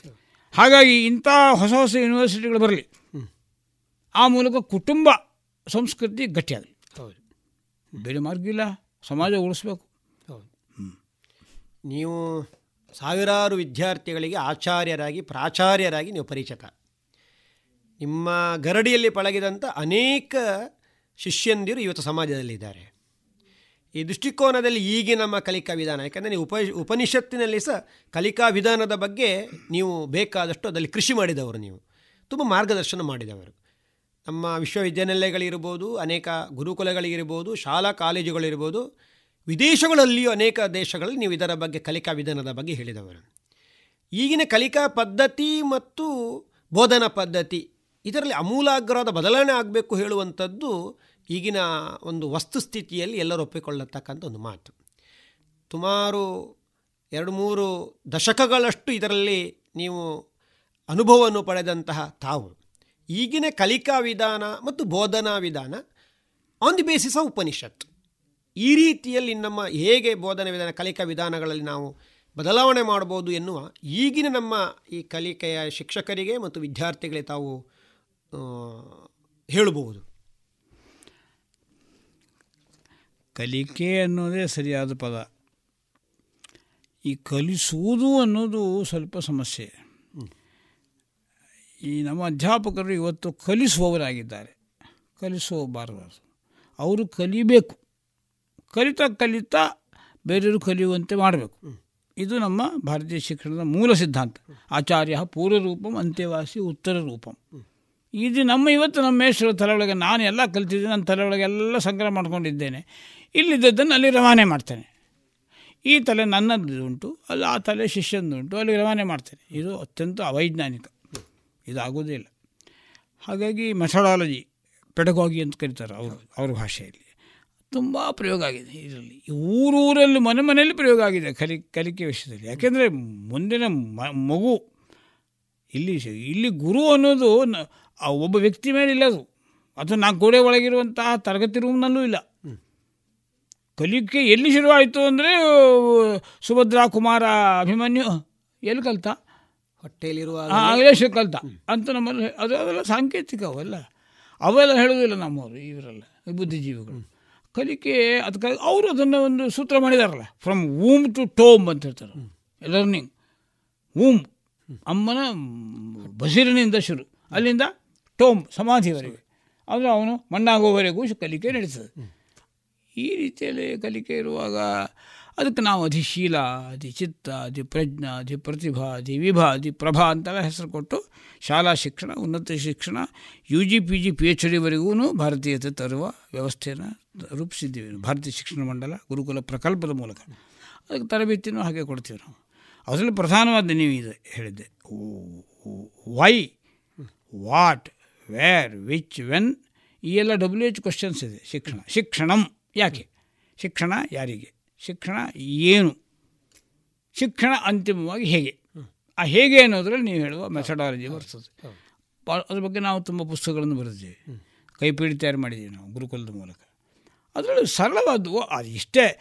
ಉಪನಿಷತ್ನಲ್ಲಿ ಭೃಗುವಲ್ಲಿಯ ಭೃಗು ಹೇಗೆ ಕಲ್ತ? ವರುಣನಿಂದ. ಅಲ್ವೇ? ನಾರಾಯಣೋಪನಿಷತ್ನಲ್ಲಿ ಒಂದು ಕಡೆಗೆ ಒಬ್ಬ ಸುಪರ್ಣಯ ಅನ್ನೋನು ಪ್ರಜಾಪತಿಯಿಂದ ಹೇಗೆ ಕಲ್ತ ಇಂದ್ರ ವಿರೋಚಂದ್ರೆಲ್ಲ ಪ್ರಜಾಪತಿಯಿಂದ ಹೇಗೆ ಕಲ್ತರು ಸತ್ಯಕಾಮ ಕ್ಲಾಸ್ ರೂಮಿಗೆ ಬರಲೇ ಇಲ್ಲ. ಸೃಷ್ಟಿಯಲ್ಲೇ ಕೂತು ಕಲ್ತ ಅವನು ಹಂಸಗಳ ಹತ್ರ ಮಾತಾಡಿ ಋತುಗಳ ಹತ್ರ ಮಾತಾಡಿ ಎತ್ತುಗಳ ಹತ್ರ ಮಾತಾಡಿ ಕಲ್ತ. ಗೊತ್ತಾಯ್ತಾ? ಇದೆಲ್ಲ ಹೇಗೆ ಕಲ್ತರು ಇವರೆಲ್ಲ? ಅನ್ನೋದೊಂದು ಹತ್ತಾರು ನೂರಾರು ಕಥೆಗಳು ಉಪನಿಷತ್ನಲ್ಲಿದೆ. ಅದನ್ನೆಲ್ಲ ಸಂಕಲನ ಮಾಡಿದರೆ ನಿಮಗೆ ನೂರು ಹತ್ತಾರು ಮೆಥಡಾಲಜಿಗಳು ಸಿಗ್ತವೆ. ಅದನ್ನು ಮಾಡಿದ್ದೀವಿ. ಪರ್ಯಟನ ಪದ್ಧತಿ ಪ್ರಾಶ್ನಿಕ ಪ್ರವಿಧಿ ಗಾಯನ ಪದ್ಧತಿ ಕ್ರೀಡಾ ಪದ್ಧತಿ ಸಂವಾದ ಪದ್ಧತಿ ಶ್ರವಣ ಪದ್ಧತಿ ಮರಣ ಪದ್ಧತಿ ಇವೆಲ್ಲ ಪದ್ಧತಿ ಅಂದರೆ ಪೆಡಗೋಗಿ. ಅಷ್ಟು ವರ್ಕೌಟ್ ಮಾಡಿದ್ದೀವಿ ನಾವು. ಅದರ ಸಾಹಿತ್ಯ ನಿರ್ಮಾಣ ಮಾಡಿದ್ದೀವಿ. ಹಾಗಾಗಿ ಆ ಮೆಥಡಾಲಜಿಯಲ್ಲಿ ಇವರಿಗೆ ಟ್ರೈನಿಂಗ್ ಕೊಡಬೇಕು. ನೀವು ಶಿಕ್ಷಕರನ್ನೇ ಮಾತ್ರ ಕಳಿಸಿ. ಪ್ರಶಿಕ್ಷಣ ಕೊಟ್ಟ ಮೇಲೆ ಮತ್ತೆ ಅದು ಶಾಲೆಯಾಗಿ ಉಳಿಯೋದಿಲ್ಲ ಅದು ಸ್ಕೂಲಲ್ಲ ಅದು. ಅದು ಕುಲ. ಕುಲ. ಇಷ್ಟೇ ನಮ್ದು ಆಗಬೇಕಾದ್ದೀಗ ತಮಸೋಮ ಜ್ಯೋತಿರ್ಗಮಯ ಇದ್ದ ಹಾಗೆ ಸ್ಕೂಲ್ನಿಂದ ಸ್ಕೂಲ್ ಮಾ ಕುಲಂಗಮಯ. ಮೃತ್ಯುರ್ಮ ಅಮೃತಂಗಮಯ ಇದ್ದಾಗೆ ಸ್ಕೂಲ್ ಮಾ ಅಲ್ವೇ ಕುಲಂಗಮಯ. ಅಷ್ಟೇ ಈಗ ಸೂತ್ರ. ಈಗ ಕೊನೆಯದಾಗಿ ನಮ್ಮ ಭಾರತದ ಸಂಸ್ಕೃತಿ, ಪರಂಪರೆ, ಚರಿತ್ರೆ ಬಗ್ಗೆಯೂ ತಾವು ಅಧ್ಯಯನ ಮಾಡಿದವರು. ನಮ್ಮ ಹಿಂದಿನ ಚರಿತ್ರೆ, ಹಿಂದಿನ ಸಾಂಸ್ಕೃತಿಕ ಪರಂಪರೆ, ನಮ್ಮ ಮುಂದೆ ಇರುವಂಥ, ನಮ್ಮ ದೃಷ್ಟಿಕೋನದಲ್ಲಿ ಇರುವಂಥ ಸಾಂಸ್ಕೃತಿಕ ಪರಂಪರೆ. ಹಿಂದಿನ ಕಂಪ್ಯಾರಿಸನ್ ಮಾಡಿ, ಹಿಂದೆ ನಮ್ಮ ಸಾಂಸ್ಕೃತಿಕ ಪರಂಪರೆ ಹೇಗಿತ್ತು, ಈಗ ಹೇಗಾಗಿದೆ ಅದರ ತುಂಬ ಬದಲಾವಣೆಗಳು ಹೇಗಾಗಿದೆ, ನಮ್ಮ ದೇವಸ್ಥಾನಗಳಿರ್ಬೋದು ಧರ್ಮ ಗ್ರಂಥಗಳಿರ್ಬೋದು ಸಮಾಜದ ವೇಷಭೂಷಣಗಳಿರ್ಬೋದು, ಅನಂತರ ನಮ್ಮ ಏನು ಊಟೋಪಚಾರದ ವ್ಯವಸ್ಥೆಗಳಿರ್ಬೋದು, ಆತಿಥ್ಯದ ವ್ಯವಸ್ಥೆಗಳು ಇರಬಹುದು ಇದು ಎಲ್ಲವೂ ಏನೋ ಒಂದು ಪಾಶ್ಚಿಮಾತ್ಯಮಯ ಆಗಿದೋ ಎನ್ನುವೊಂದು ಸಣ್ಣ ಆತಂಕಗಳು ನಮ್ಮಲ್ಲೆಲ್ಲಲ್ಲಿ ತಲೆದೋರಿದೆ. ಆದ ಕಾರಣ ನಮ್ಮ ಸಂಸ್ಕೃತಿ ಅರಿವು ಚರಿತ್ರೆ ಯಾಕೆ ಓದಬೇಕು ಅಂತಂದರೆ ಅದರಲ್ಲಿ ಒಳ್ಳೆಯದು ಏನಾಗಿದೆ? ಕಟ್ಟದ್ದು ಏನಿತ್ತು? ಒಳ್ಳೆಯದನ್ನು ಮುಂದುವರಿಸಬೇಕು, ಕಟ್ಟದನ್ನು ಬಿಡಬೇಕು ಹೇಳುವಂಥದಕ್ಕೆ ಬೇಕೇ ಚರಿತ್ರೆ ಓದಬೇಕು ಅಂತ ಹೇಳ್ತಾರೆ. ಈಗ ತದ್ವಿರುದ್ಧ ಆಗಿದೆ ಏನೋ ಅನಿಸುವಂತೆ, ಅನ್ನಿಸ್ತಿದೆ. ಆದ ಕಾರಣ ಚರಿತ್ರೆಯನ್ನು ಅಧ್ಯಯನ ಮಾಡಿ ಭಾರತದ ಸಾಂಸ್ಕೃತಿಕ ಪರಂಪರೆಯ ಬಗ್ಗೆ ತಾವು ಪುಸ್ತಕಗಳನ್ನು ಬರೆದವರು ತಾವು. ಈ ಕೊನೆಯದೇ ನಮ್ಮ ಕೇಳುಗರಿಗೆ ಭಾರತ ಹೇಳುವಂಥದ್ದು ಇಪ್ಪತ್ತೊಂದನೇ ಶತಮಾನದಲ್ಲಿ ಪ್ರಪಂಚಕ್ಕೆ ದಾರಿದೀಪವನ್ನು ಮತ್ತು ನೇತೃತ್ವವನ್ನು ವಹಿಸಿಕೊಡುವಂಥದ್ದು ಹೇಳುವುದರ ಬಗ್ಗೆ ನಮಗೆ ಇವತ್ತೀಗ ವಿಶ್ವಾಸ ಬರಲಿಕ್ಕೆ ಪ್ರಾರಂಭ ಆಗಿದೆ. ಹಿಂದೆ ನಮ್ಮ ದೇಶದ ಪ್ರಧಾನಿಗಳು ಯಾವುದೋ ಒಂದು ಶೃಂಗಸಭೆಯಲ್ಲಿ ಹೋಗಬೇಕು ಅನ್ನೋದ್ರೆ ಹಿಂದೆ ಇದ್ದಂಥ ನಮ್ಮ ದೇಶದ ನೇತಾರರು ಇವತ್ತು ಶೃಂಗಸಭೆಯಲ್ಲಿ ಮೊದಲೇ ಸ್ಥಾನದಲ್ಲಿ ಕೂತುವಲ್ಲಿಯವರೆಗೆ ನಮಗೆ ವಿಶ್ವಾಸ ಬಂದು ಹೋಗಿದೆ ಈಗ. ನವಯುಗ ಪ್ರಾರಂಭ ಆಗಿದೆ ತಾವು ಹೇಳಿದ್ದೀರಿ ಈಗ. ಆದ ಕಾರಣ ನಮ್ಮ ಚರಿತ್ರೆಯನ್ನು ಯಾವ ರೀತಿ ಅಧ್ಯಯನ ಮಾಡಬೇಕು ನಾವು? ಸೋಲಿನ ಅಧ್ಯಯನ ಆಗಬೇಕಾ? ಅಥವಾ ಗೆಲುವಿನ ಅಧ್ಯಯನ ಆಗಬೇಕಾ? ಸೇಲು, ಸೋಲುವಿನ ಚರಿತ್ರೆ ನಾವು ಓದಬೇಕಾ? ಅಲ್ಲ ಸೋಲಿನಲ್ಲಿಯೂ ಸಹ ನಾವು ಏನೋ ಒಂದು ಹೊಸತನ್ನು ಕಂಡಿದ್ದೇವೆ, ಗೆಲುವು ಕಂಡಿದೆ ಎನ್ನುವುದನ್ನು ನಾವು ಅಧ್ಯಯನ ಮಾಡಬೇಕಾ? ಕೊನೆಯದಾಗಿ ನಮ್ಮ ಈ ಕೇಳುಗರಿಗೆ ನಮ್ಮ ಇತಿಹಾಸ ಅದು ಗೆಲುವಿನ ಇತಿಹಾಸ ಎನ್ನುವುದರ ಬಗ್ಗೆ ಒಂದು ಆತ್ಮವಿಶ್ವಾಸವನ್ನು ಮಾಡುವಂಥ ನಾಲ್ಕು ನುಡಿಗಳನ್ನು ತಾವು ಆಡಬೇಕು ಅಂತ ವಿನಂತಿ. ಬಹಳ ಒಳ್ಳೆಯ ನಿವೇದನೆ ಮತ್ತು ಉತ್ತಮ ಪ್ರಶ್ನೆ. ಸಂಸ್ಕೃತ, ಸಂಸ್ಕೃತಿ ಅಂತ ಎರಡು ಬೇರೆ ಬೇರೆ ಬೇರೆ ಪದಗಳಲ್ಲವು ಸಂಸ್ಕೃತಿ ಅಂದರೆ ಅದು ಮಾನವ ಜೀವನದ ನಾಡಿ. ಅದರಲ್ಲಿ ಯಾವುದೂ ಕೂಡ ಪ್ರತ್ಯೇಕವಾಗಿ ಉಳಿಯೋದಿಲ್ಲ. ಇಡೀ ಒಟ್ಟು ಮಾನವನ ದೇಹ, ಅದು ಮಂದಿರ. ಅದು ಅದರಲ್ಲಿ ಮೊದಲನೆಯ ಹೊರ ಆವರಣ, ಅದು ಅನ್ನಮಯ, ಅದು ಸಪ್ತಧಾತು. ಅಲ್ಲಿಂದ ಎಪ್ಪತ್ತೆರಡು ಸಾವಿರ ನಾಡಿಗಳ ಜಾಲ, ಅದೇ ಪ್ರಾಣಮಯ. ಅಲ್ಲಿಂದ ಮನಸ್ಸು. ಅದು ಕಾಮ ಆಧಾರಿತವಾದ ವಿಕಲ್ಪದ ಭಾಗ, ಶ್ರದ್ಧಾ ಆಧಾರಿತವಾದ ಸಂಕಲ್ಪದ ಭಾಗ. ಎರಡಿರುತ್ತೆ ಪಾಸಿಟಿವ್ ನೆಗೆಟಿವ್ ಸಂಕಲ್ಪ ವಿಕಲ್ಪಾತ್ಮಕವಾದ ಅಲ್ಲಿಂದ ಬುದ್ಧಿ. ಈ ಎಲ್ಲ ಜಾಲಗಳ ಒಳಗಡೆ ಒಂದು ಚೈತನ್ಯ ಚಿಲುಮೆ ಇರ್ತದೆ. ಇದು ನಮ್ಮ ದೃಷ್ಟಿ. ಇದು ಸಾಂಸ್ಕೃತಿಕ ಅಧ್ಯಯನದ ಆಧಾರಭೂತ ತತ್ವ. ಅದು ಈ ಸಾಂಸ್ಕೃತಿಕ ಅನುಪದವನ್ನೇ ಪದವನ್ನೇ ಅಪಾರ್ಥ ಮಾಡ್ಕೊಂಡಿದ್ದಾರೆ. ಅವರು ಕಲ್ಚರಲ್ ಅಂತ ಶಬ್ದ ಇಟ್ಕೊಂಡು ಇಲ್ಲಿ ಸಂಸ್ಕೃತಿ ಅನುವಾದ ಆಗೋದಕ್ಕೆ ಸಾಧ್ಯ ಇಲ್ಲ. ಆ ಕಲ್ಚರ್ ಬಹಳ ಮೇಲೆ ಮೇಲೆ ಅದು. ಎಂದಾದರೂ ಕೂಡ ಈಗ ಉದಾಹರಣೆ ತೆಂಗಿನಕಾಯಿ ಸಿಪ್ಪೆ ಅನ್ನೋ ತೆಂಗಿನಕಾಯಿ ಆಗ್ತದೋ? ಅದು ಎಳ್ನೀರು ಕುಡಿಬೇಕಾದವನು ಸಿಪ್ಪೆ ತಗೊಂಡು ಅದನ್ನು ಚೀಪ್ಕೊಂಡು ತೆಂಗಿನಕಾಯಿ ಅಂತ ತಿಳ್ಕೊಂಡ್ರೆ ಯಾರ್ದು ಅಪರಾಧ? ಹಾಗಾಗಿ ಬರೀ ಸಂಸ್ಕೃತಿ ಹೊರರೂಪಗಳಾದ ಕುಣಿತಗಳು ಕೆಲವಷ್ಟು ಮನೋರಂಜನೆಗಳು ಮನುಷ್ಯನನ್ನು ಒಂಥರ ಅವನ ಅವನನ್ನು ಉನ್ಮಾದಕ್ಕೆ ತೆಗೆದುಕೊಂಡು ಹೋಗಿ ಅವರ ಪಾಶವೀಯ ಭಾವವನ್ನು ಉದ್ರೇಕಿಸುವ ರೀತಿಯಲ್ಲಿ ಸಾಹಿತ್ಯ ಸೃಷ್ಟಿ ಉದ್ರೇಕಿಸುವ ದೃಷ್ಟಿಯಲ್ಲಿ ನಾಟಕದ ಡೈಲಾಗುಗಳು. ಅದನ್ನು ಮಾನವನಲ್ಲಿ ಎಲ್ಲರಿಗೂ ಕಾಮ, ಕ್ರೋಧ, ಲೋಭ ಮೂರಿದ್ದೇ ಇದೆ. ಕೃಷ್ಣ ಅದನ್ನೇ ಹೇಳ್ತಾನೆ. ಅದು ಇದ ಮೇಲೆ ಅದನ್ನು ಎಂತ ಮಾಡೋದು? ಅದನ್ನು ಉದಾತ್ತೀಕರಿಸ್ಬೇಕು ಬಿಡು. ಮತ್ತು ಅದು ತೊಗೊಂಡು ಹೋಗಿ ಇವನನ್ನು ಪಾತಾಳಕ್ಕೆ ಕೆಳಗೆ ತೊಗೊಂಡು ಹೋಗುವ ಮಾಡುವಂಥ ರೀತಿಯಲ್ಲಿ ಇವತ್ತು ಕಲ್ಚರ್ ಕಲ್ಚರ್ ಇದೆ. ಕಲ್ಚರಲ್ ಸ್ಟಡಿ ಅಂದರೆ ಇದು ಇವತ್ತು. ಅದಕ್ಕೆ ತಕ್ಕಂತೆ ನಮ್ಮಲ್ಲಿ ಕರ್ನಾಟಕದಲ್ಲಿ ತೆಗೆದುಕೊಂಡ್ರೆ ಕೆಲವರು ಜನ ಕಾದಂಬರಿಗಾರರು, ಕೆಲವು ಜನ ನವ್ಯ ಪದ್ಯ ಬರೆದವರು. ಎಂಥದ್ದು ಪದ್ಯ ಅದು? ಹಾಂ ಅಲ್ಲ? ಇವ್ರನ್ನೆಲ್ಲ ಎಂಥ ಯಾವ ರೀತಿಯ ಭಾಷೆಯಲ್ಲಿ ಬಳ ಬಳಸಿದ್ದಾರೆ ಕೆಲವು ಭಂಡಾಯ ಕವಿಗಳು ಅನ್ನೋರು? ನಾನು ಆಲೋಕದಲ್ಲೂ ಮುಳುಗೆದ್ದವನು ನಾನು. ನವ್ಯ ಕವಿ ಆಗಿದ್ದೆ. ಬೇಕು ಅಂತ ಬಿಟ್ಟೆ ನಾನು. ಈ ನಾನು ಬೇಡ ಇದು ಅಂತ ಹೇಳಿ ಈ ಸಾಹಿತ್ಯ ನನಗೆ.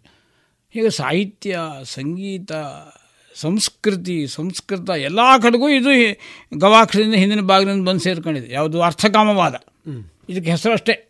ಈ ಅರ್ಥಕಾಮವಾದ ಬದಲಾಯಿಸಿ ಧರ್ಮ ಮೋಕ್ಷವಾದ ತರದೆ ಹೋದರೆ ಕಲ್ಚರ್ನೇ ಸರಿ ಮಾಡಲಿಕ್ಕಾಗಲ್ಲ. ಕಲ್ಚರ್ ಅನ್ನೋದನ್ನೇ ಇವತ್ತು ನಾವೇನು ಮಾಡಿದ್ದೇವೆ? ಕುಲಗಡಿಸ್ಬಿಟ್ಟಿದ್ದೀವಿ ಕಲ್ಚರ್ ಸ್ಟಡಿ ಅಂತ ಕಾಲೇಜ್ ವಿದ್ಯಾರ್ಥಿಗಳು ನಡೆಸುವ ವಿದ್ಯಾರ್ಥಿ ಸಂಘದ ಕಲ್ಚರಲ್ ಪ್ರೋಗ್ರಾಮ್ ಅಂತ ಇದೆಯಲ್ಲ? ಹೌದು. ಎಂತೆಂಥ ಘನಘೋರ ಆಗಿದೆ ಅದು. ಎಷ್ಟು ಪಾಶ್ಚಾತ್ಯೀಕರಣ ಆಗಿದೆ. ಹಾಗಾಗಿ ಈ ಉದ್ರೇಕಿಸುವಂತಹ ರೀತಿಯಲ್ಲಿ ಅಪವ್ಯಾಖ್ಯಾನ ಮಾಡಿದ್ದಾರೆ ಸಂಸ್ಕೃತಿಯನ್ನು ಪಾಶ್ಚಾತ್ಯರು.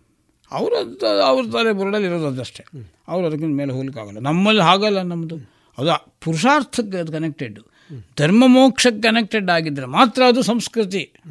ಬರೀ ಅರ್ಥಕಾಮಕ್ಕೆ ಅದು ಉದ್ರೇಕಕರವಾಗಿದ್ದರೆ ಅದು ಅದು ನಾಟಕ, ನಾಟಕವೂ ಅಲ್ಲ, ಯಕ್ಷಗಾನ ಯಕ್ಷಗಾನವೂ ಅಲ್ಲ, ಯಕ್ಷಗಾನ ಸಂಭಾಷಣೆ ಸಂಭಾಷಣೆಯೂ ಅಲ್ಲ, ಸಂಗೀತ ಸಂಗೀತವೂ ಅಲ್ಲ ಚಿತ್ರ ಚಿತ್ರವೂ ಅಲ್ಲ. ಈ ಹಿನ್ನೆಲೆಯಲ್ಲಿ ಮೊದಲು ಸಂಸ್ಕೃತಿಯನ್ನು ಸಂಸ್ಕೃತೀಕರಣ ಮಾಡಬೇಕಾಗಿದೆ. ಸಂಸ್ಕೃತವನ್ನು ಸಂಸ್ಕೃತೀಕರಣ ಮಾಡಬೇಕಾಗಿದೆ. ನೀವು ಹೇಳಿದಾಗ ಇತಿಹಾಸ ದೊಡ್ಡ ಪಾಠ. ಇತಿಹಾಸದಲ್ಲಿ ತುಂಬ ತೊಂದರೆಗಳಾಗಿದೆ. ದಾಸ್ಯ ಬಂದದ್ರಿಂದ ಇದ್ರ ಮಧ್ಯದಲ್ಲೂ ಕೂಡ ನಮ್ಮ ಮಹಾಕಾವ್ಯಗಳಲ್ಲಿ ಭಾಳಷ್ಟು ಉದಾತ್ತ ವಿಚಾರ ಇದೆ. ಇವತ್ತಿನವರೆಗೂ ಬೇಂದ್ರೆ ಅಂತ ಕವಿ ಅವರ ವಾಂಗ್ಮಯದಲ್ಲಿ ನೀವು ಈಗ ದಕ್ಷಿಣ ಕನ್ನಡ ಜಿಲ್ಲೆಯಲ್ಲೇ ನಮ್ಮ ರಾಷ್ಟ್ರಕವಿ ಗೋವಿಂದ ಪೈ ಅವರಿರ್ಬೋದು ಈ ಮೊನ್ಮೊನ್ನೆ ಈಗ ಕಾಣೆಯಾದ ನಮ್ಮ ಕೈಯಾರ ಕಿಂಜಣ್ಣ ರೈ ಅವರು. ಎಲ್ಲರೂ ಕೂಡ ಅವರು ಪುರುಷಾರ್ಥ ವಿಚಾರ ಇಟ್ಕೊಂಡು ಕಾವ್ಯ ಬರೆದಿದ್ದಾರೆ.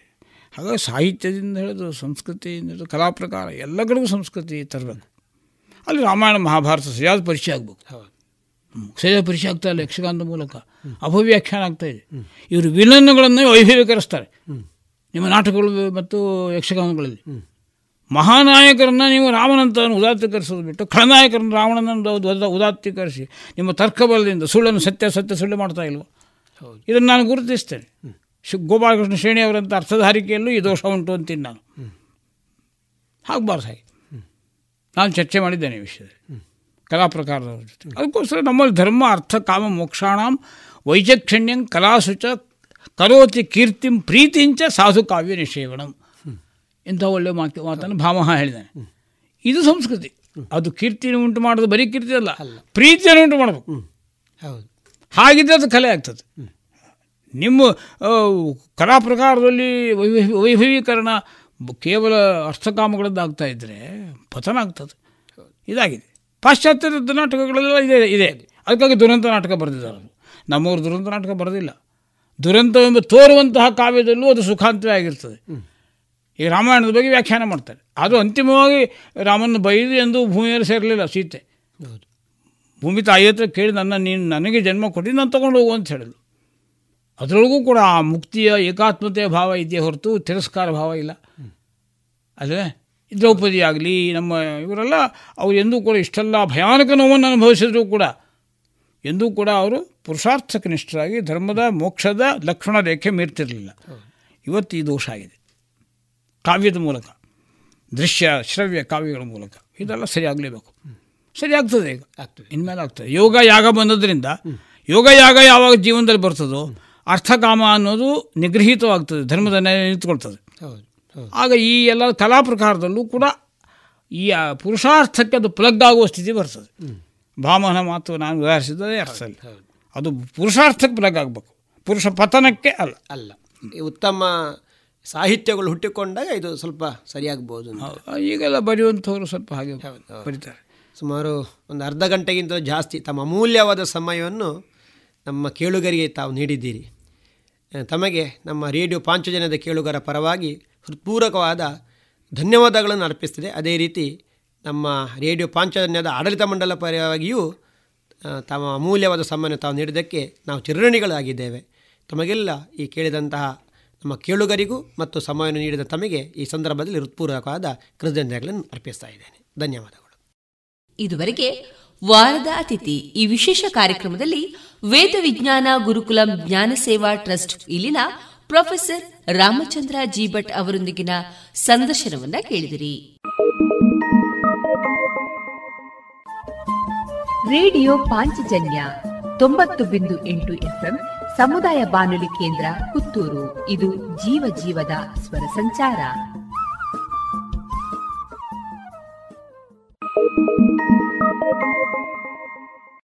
ಇದೀಗ ಕನ್ನಡ ಸಾಹಿತ್ಯ ಪರಿಷತ್, ಬೆಂಗಳೂರು. ಇಲ್ಲಿನ ಅಧ್ಯಕ್ಷರಾದಂತಹ ಶ್ರೀಯುತ ನಾಡೋಜ ಡಾಕ್ಟರ್ ಮಹೇಶ್ ಜೋಶಿ ಅವರಿಂದ ಇತ್ತೀಚೆಗೆ ನಡೆದಂತಹ ಇಪ್ಪತ್ತ ಒಂದನೆಯ ಕನ್ನಡ ಸಾಹಿತ್ಯ ಸಮ್ಮೇಳನದಲ್ಲಿ ಮಾತನಾಡಿದಂತಹ ಭಾಷಣದ ಆಯ್ದ ಭಾಗವನ್ನ ಕೇಳೋಣ. ಕನ್ನಡ ಸಾಹಿತ್ಯ ಪರಿಷತ್ತಿನ ಅಧ್ಯಕ್ಷನಾಗಿ ತಮಗೆಲ್ಲರಿಗೂ ಸಹಿತ ಗೌರವದ ನಮನಗಳನ್ನು ಸಲ್ಲಿಸ್ತಾ ಇಪ್ಪತ್ತ ಒಂದನೆಯ ತಾಲೂಕು ಸಾಹಿತ್ಯ ಸಮ್ಮೇಳನ, ಅದೂ ಸಹಿತ ನವರಾತ್ರಿಯ ಸಂದರ್ಭದಲ್ಲಿ ಆಚರಿಸ್ತಾ ಇರತಕ್ಕಂಥದ್ದು ಇಪ್ಪತ್ತೊಂದು ಭಾರತೀಯ ಸಂಖ್ಯಾಶಾಸ್ತ್ರದಲ್ಲಿ ಮತ್ತು ಆಧ್ಯಾತ್ಮದಲ್ಲಿ ಬಹಳ ಪ್ರಮುಖವಾಗಿರ್ತಕ್ಕಂಥ ಅಂಕಿ ಅಂತಕ್ಕಂಥದ್ದು. ನಾವು ಗಣೇಶನಿಗೆ ಹೇಳಬೇಕಾದರೆ ಇಪ್ಪತ್ತೊಂದು ನಮಸ್ಕಾರಗಳನ್ನು ಮಾಡ್ತೀವಿ ಅಂತ ಹೇಳ್ತೀವಿ. ಒಂದು ದೇಶದಲ್ಲಿ ಒಬ್ಬ ರಾಷ್ಟ್ರಪತಿ ಆಗಲಿ ಅಥವಾ ಪ್ರಧಾನಮಂತ್ರಿ ಆಗಲಿ ಅಥವಾ ಗಣ್ಯ ವ್ಯಕ್ತಿ ಬಂದಾಗ ಅವನಿಗೆ ಕೊಡ್ತಕ್ಕಂಥದ್ದು ಇಪ್ಪತ್ತೊಂದು ಗನ್ ಸಲ್ಯೂಟ್ ಅಂತಕ್ಕಂಥದ್ದು. ಅಂಥದ್ದು ಅಂದರೆ ಆಧ್ಯಾತ್ಮಿಕವಾಗಿಯೂ ರಾಜಕೀಯವಾಗಿಯೂ ಇವತ್ತು ಇರ್ತಕ್ಕಂತಹ ಸಂಖ್ಯೆಯಲ್ಲಿ ಬಹಳ ಪ್ರಮುಖವಾಗಿರ್ತಕ್ಕಂತಹ ಸಂಖ್ಯೆ ಅಂದರೆ ಇಪ್ಪತ್ತು ಒಂದು ಹಾಗಾಗಿ ಇಪ್ಪತ್ತೊಂದನೆಯ ಈ ಸಾಹಿತ್ಯ ಸಮ್ಮೇಳನ ಪುತ್ತೂರಿನಲ್ಲಿ ನಡೀತಾ ಇರತಕ್ಕಂತಹದ್ದು. ಈ ಪುತ್ತೂರಿನಲ್ಲಿ ನಡೀತಾ ಇರತಕ್ಕಂತಹದ್ದು ಸಹಿತ ಬಹಳ ವಿಶೇಷವಾಗಿರ್ತಕ್ಕಂತಹದ್ದು ಅಂತ. ನನಗೆ ಬಹಳ, ನಾನು ಕರಾವಳಿಗೆ ಬಂದರೆ ಬಹಳ ಹೆಮ್ಮೆಯಿಂದ ಬರ್ತೀನಿ ನಾನು. ನಮ್ಮ ಕನ್ನಡದ ನಾಡು ಇದು.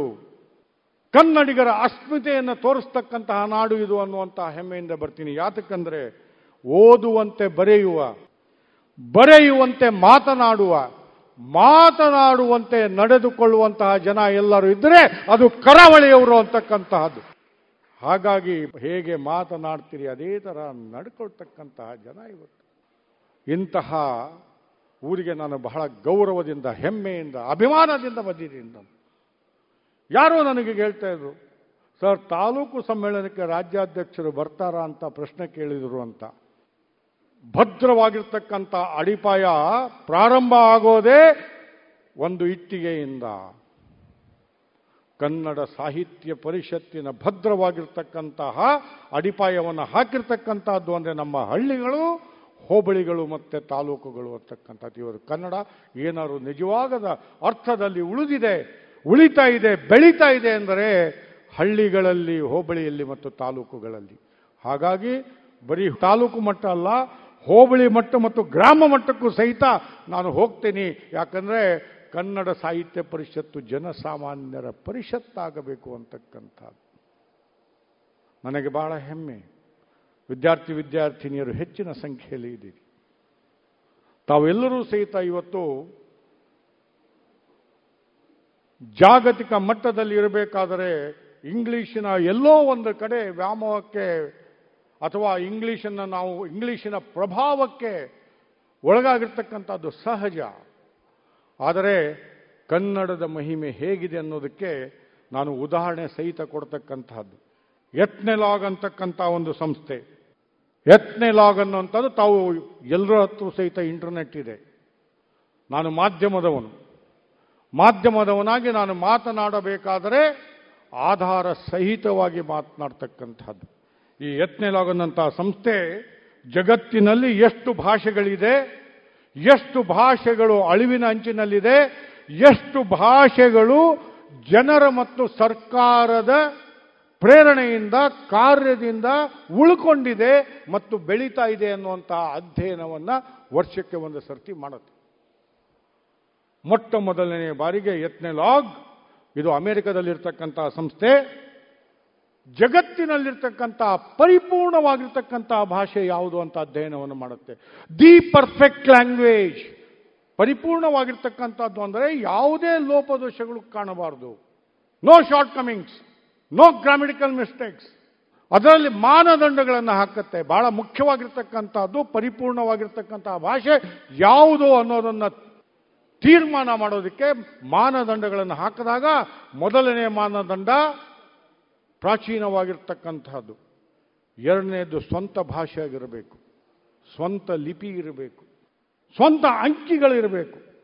ಎಲ್ಲಕ್ಕಿಂತ ಬಹಳ ಮುಖ್ಯವಾಗಿ ನಾವು ಹೇಗೆ ಮಾತನಾಡ್ತೀವಿ ಅದೇ ತರಹ ಬರಿಬೇಕು. ಹೇಗೆ ಬರಿತೀವಿ ಅದೇ ತರಹ ಮಾತನಾಡಬೇಕು ಅಂತಕ್ಕಂಥದ್ದು. ಈಗ ನಾನು ಕರಾವಳಿಯವರ ಬಗ್ಗೆ ಹೇಳಿದ್ನಲ್ಲ, ನಾವು ಹೇಗೆ ಮಾತನಾಡ್ತೀವಿ ಅದೇ ಥರ ಬರಿತೀವಿ, ಹೇಗೆ ಬರಿತೀವಿ ಅದೇ ಥರ ಮಾತನಾಡ್ತೀವಿ ಅಂತ ಉಚ್ಚಾರಣೆಯು ಸಹಿತ ಅದೇ ಥರ ಇರಬೇಕು ಅಂತ ಮೊಟ್ಟ ಮೊದಲನೇದಾಗಿ ಇಂಗ್ಲೀಷ್. ಇಂಗ್ಲೀಷ್ ಇನ್ನೂ ಪ್ರವೇಶದ ಹಂತಕ್ಕೆ ಬಂದಿರೋಂಥ ಸಂದರ್ಭದಲ್ಲಿ ಅದನ್ನು ಕಿತ್ತು ಬಿಸಾಕ್ಬಿಡ್ತಾರೆ. ಅದರಲ್ಲಿ ಎರಡೇ ಎರಡು ಉದಾಹರಣೆ ಕೊಡ್ತಾರೆ. P S Y C H O L O G Y ಹೇಗೆ ಉಚ್ಚಾರಣೆ ಮಾಡ್ತೀರಿ?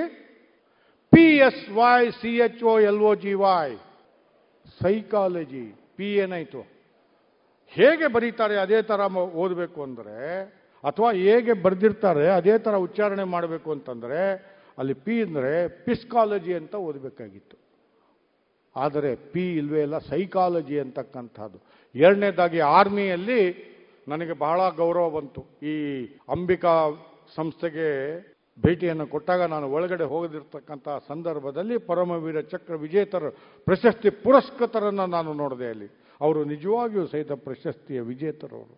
ಯಾಕಂದರೆ ಯುದ್ಧದಲ್ಲಿ ಪ್ರಾಣವನ್ನೇ ಕೊಟ್ಟು ಬಲಿದಾನವನ್ನು ಮಾಡಿ ಆ ಪ್ರಶಸ್ತಿಯನ್ನು ಪಡೆದಿರ್ತಕ್ಕಂಥ ಅವರೆಲ್ಲರ ಫೋಟೋಗಳಿತ್ತಲ್ಲಿ ಹಾಗಾಗಿ ಆರ್ಮಿಯಲ್ಲಿ ಒಂದು ರ್ಯಾಂಕ್ ಇದೆ. C O L O N E L ಅಂತಕ್ಕಂಥದ್ದು. ಅದನ್ನು ಹೇಗೆ ಉಚ್ಚಾರಣೆ ಮಾಡ್ತೀರಿ? C O L O N E L colonel ಅಂತಕ್ಕಂಥದ್ದು. ಆರೇ ಇಲ್ಲ ಆ ಶಬ್ದದಲ್ಲಿ. ಆ ಆ, ನೀವು ನೀವು ಅದನ್ನು ಓದಿದಾಗ, ಆ ಸ್ಪೆಲ್ಲಿಂಗನ್ನು ನೋಡಿದಾಗ ಆರ್ ಇಲ್ವೇ ಇಲ್ಲ. ಕೊಲೋನಲ್ ಅಂತ ಓದಬೇಕು ನೀವು. ಹೇಗೆ ಬರೆದಿದ್ದೀರಿ? ಅದೇ ಥರ ಉಚ್ಚಾರಣೆಯನ್ನು ಮಾಡಬೇಕಾದ್ರೆ ಕೊಲೋನಲ್ ಅನ್ಬೇಕು. ಆದರೆ ಕರ್ನಲ್ ಅಂತೀವಿ. ಆರೇ ಇಲ್ಲ ಅಂತಕ್ಕಂಥ ಇವೆರಡೇ ಉದಾಹರಣೆಗೆ ಇಂಗ್ಲೀಷು ಪ್ರವೇಶದ ಹಂತದಲ್ಲಿ ಕಿತ್ತೋಗ್ಬಿಡುತ್ತೆ. ಪರಿಪೂರ್ಣವಾಗಿರ್ತಕ್ಕಂಥ ಭಾಷೆ ಅಲ್ಲ ಅಂತಕ್ಕಂಥದ್ದು.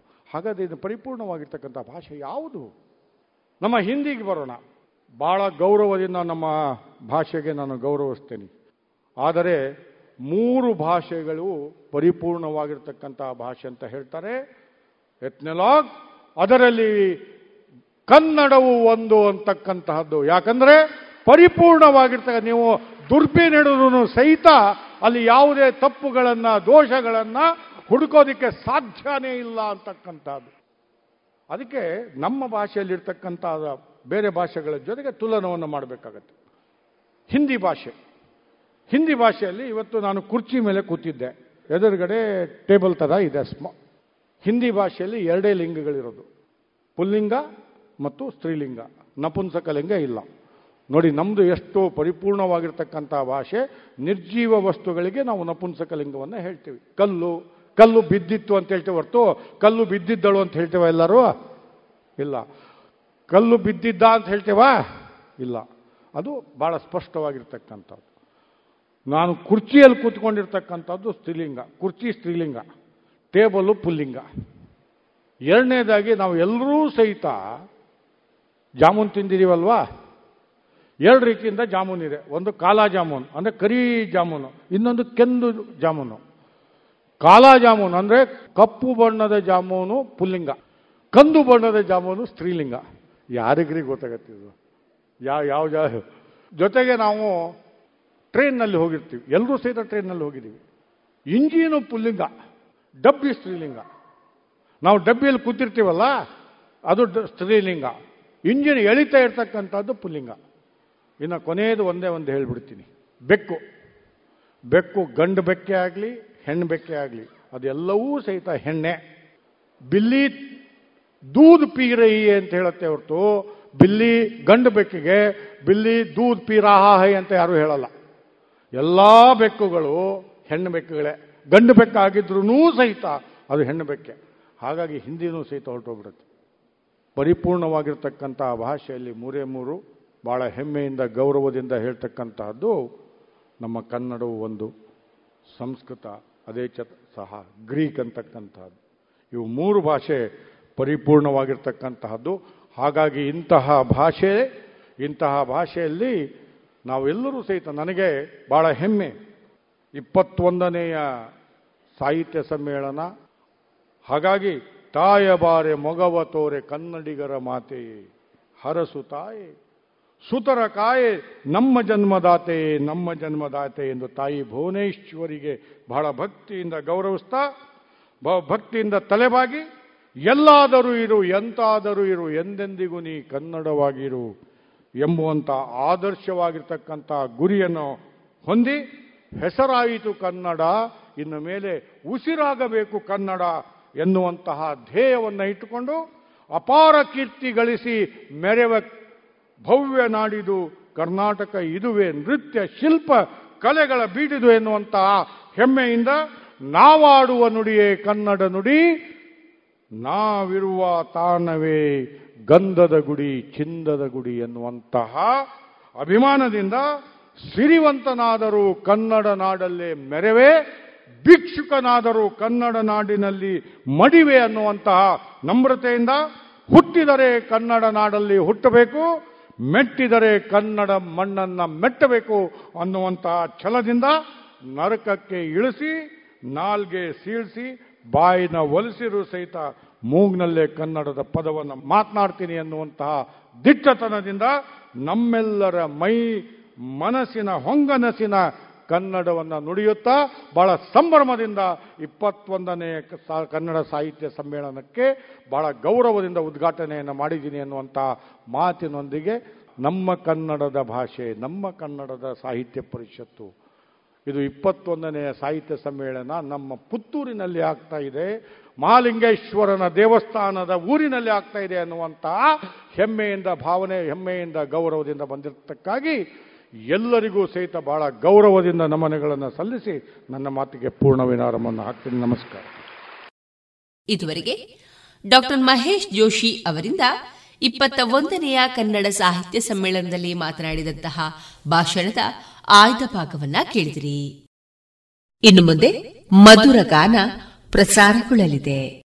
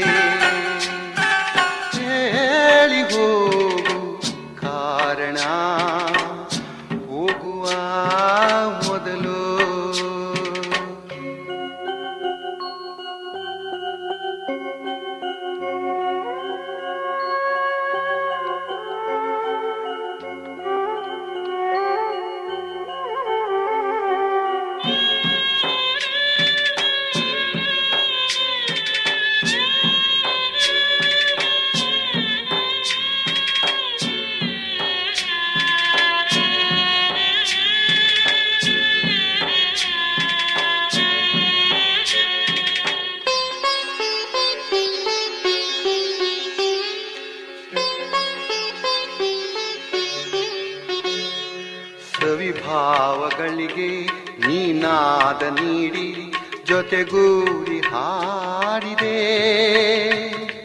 ಹಿಂದ್ಯಾವಳಲು ಸೆರೆಯುಬ್ಬಿ ಕೊರಳು ನೀ ತಾಡಿದೆ ನೀನೆಟ್ಟು ಬೆಳೆಸಿದ ಈ ಮರ ಫಲ ತೊಟ್ಟ ವೇಳೆಗೆ. ನೀನೆಟ್ಟು ಬೆಳೆಸಿದ ಈ ಮರ ಕಮಲ ತೊಟ್ಟ ವೇಳೆಗೆ ಹೀಗೇಕೆ ಮುರಿದುರುಳಿದೆ ಯಾವ ಧಾಳಿಗೆ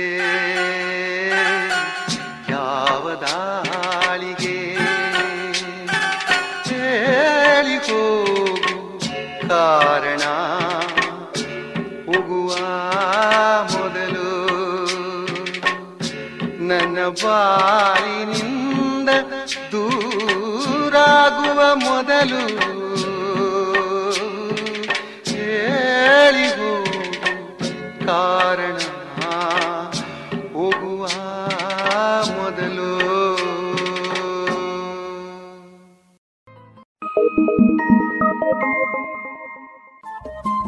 ರೇಡಿಯೋ ಪಾಂಚಜನ್ಯ ತೊಂಬತ್ತು ಬಿಂದು ಎಂಟು ಎಫ್ಎಂ ಸಮುದಾಯ ಬಾನುಲಿ ಕೇಂದ್ರ ಪುತ್ತೂರು. ಇದು ಜೀವ ಜೀವದ ಸ್ವರ ಸಂಚಾರ.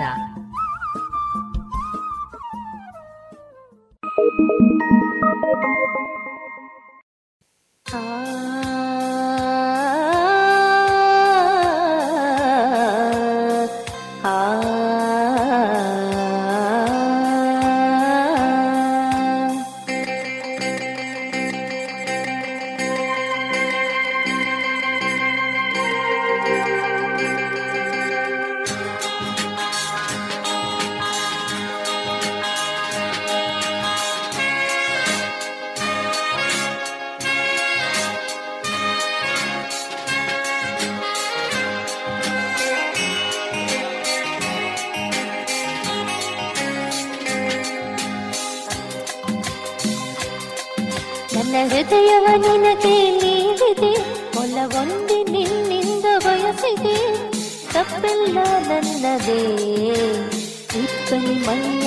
ಮುತ್ತೆಂದು ನಾ ಭ್ರಮಿಸಿದೆ ಇಪ್ಪನಿ ಮಣಿಯನ್ನು ಮುತ್ತೆಂದು ನಾ ಭ್ರಮಿಸಿದೆ ನನ್ನ ಹೃದಯವ ನಿನಗೆ ನೀಡಿದೆ. ಒಲವೊಂದಿ ನಿನ್ನಿಂದ ಬಯಸಿದೆ. ತಪ್ಪೆಲ್ಲ ನನ್ನದೇ. ಇಬ್ಬನಿ ಮೈಯನ್ನು ಮುತ್ತೆಂದು ನಾ ಭ್ರಮಿಸಿದೆ ಇಬ್ಬನಿ ಮಣಿಯನ್ನು ಮುತ್ತೆಂದು ನಾ ಭ್ರಮಿಸಿದೆ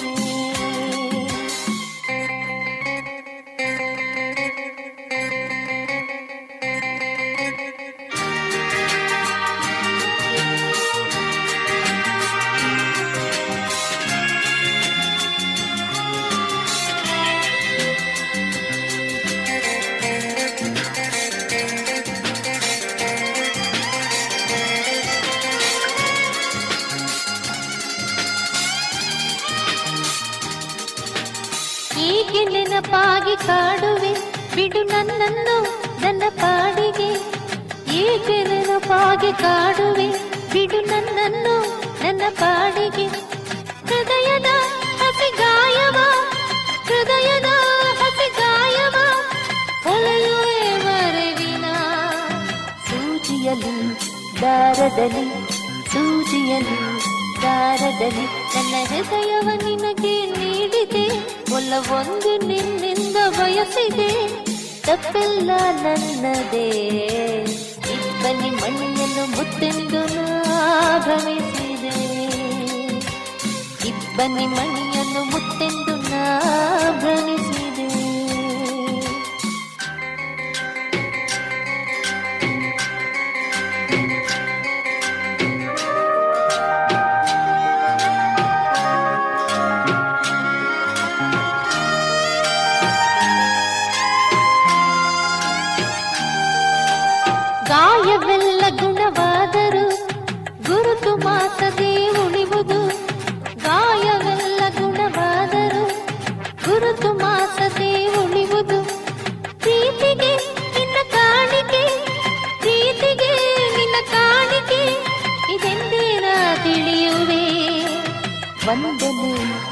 ಸಲ್ಲಿಸುವೆ.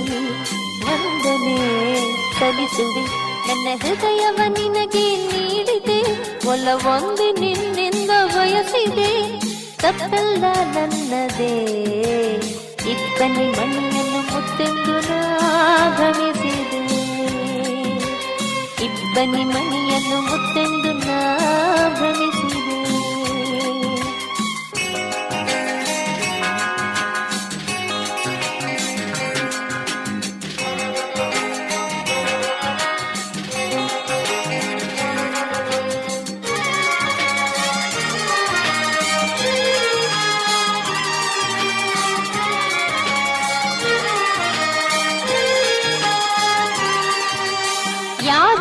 ಸಾಕ್ಷಿ ನಿನ್ನ ದ್ರೋಹಕ್ಕೆ ಅಂತರಾತ್ಮ ನಿನಗಿದ್ದರೆ ಯಾರು ಸಾಕ್ಷಿ ನಿನ್ನ ದ್ರೋಹಕ್ಕೆ?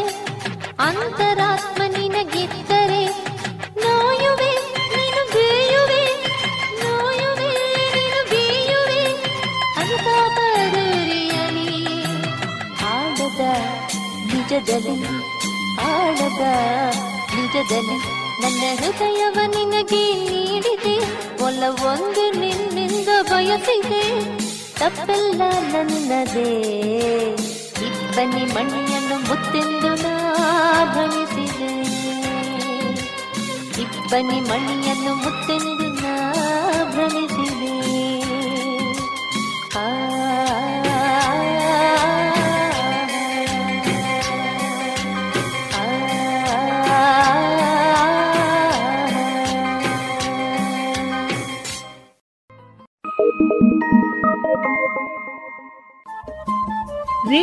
ಪಾಂಚಜನ್ಯ ತೊಂಬತ್ತು ಬಿಂದು ಎಂಟು ಎಫ್ಎಂ ಸಮುದಾಯ ಬಾನುಲಿ ಕೇಂದ್ರ ಪುತ್ತೂರು. ಇದು ಜೀವ ಜೀವದ ಸ್ವರ ಸಂಚಾರ.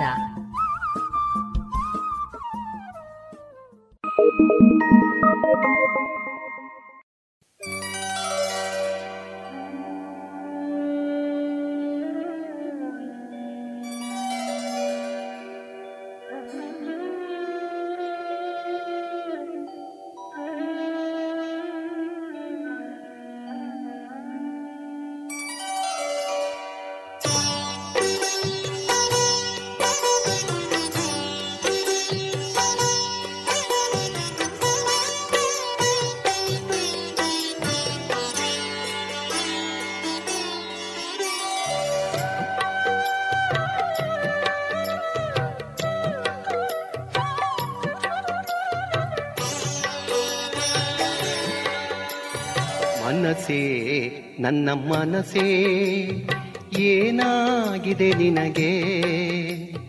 ಏಕೆ ಅವಳ ಕಹಿ ನೆನಪೇ ಜೇನಾಗಿದೆ ನಿನಗೆ?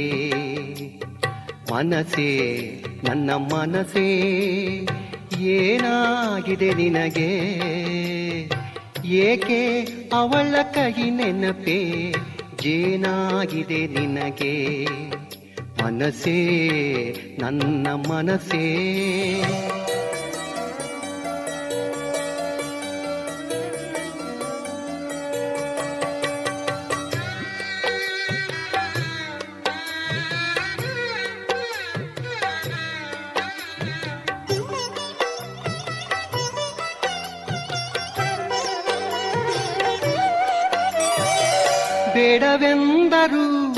ಏಕೆ ತರುವೆ ಕಣ್ಮುಂದೆ ಅವಳ ಚಿತ್ರ.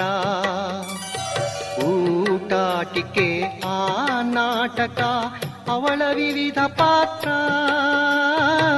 ಬೇಡವೆಂದರು ಏಕೆ ತರುವೆ ಕಣ್ಮುಂದೆ ಅವಳ ಚಿತ್ರ. ಊಟಾಟಿಕೆ ಆ ನಾಟಕ ಅವಳ ವಿವಿಧ ಪಾತ್ರ. ಮನಸೇ ನನ್ನ ಮನಸೇ ಏನಾಗಿದೆ ನಿನಗೆ?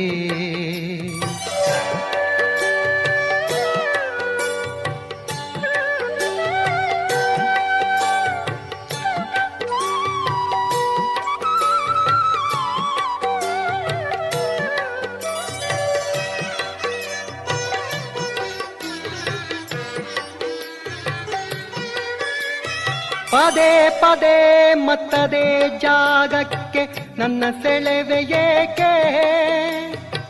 ಕಂಡು ಮರುಗಲು ಕುಸಿದ ಅರಮನೆ, ಉರುಳಿದ ಪ್ರೇಮ ಪತಾಕೆ.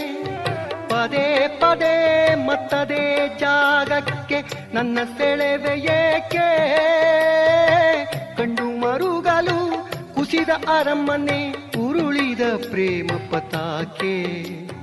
ಮನಸೇ ನನ್ನ ಮನಸೇ ಏನಾಗಿದೆ ನಿನಗೆ?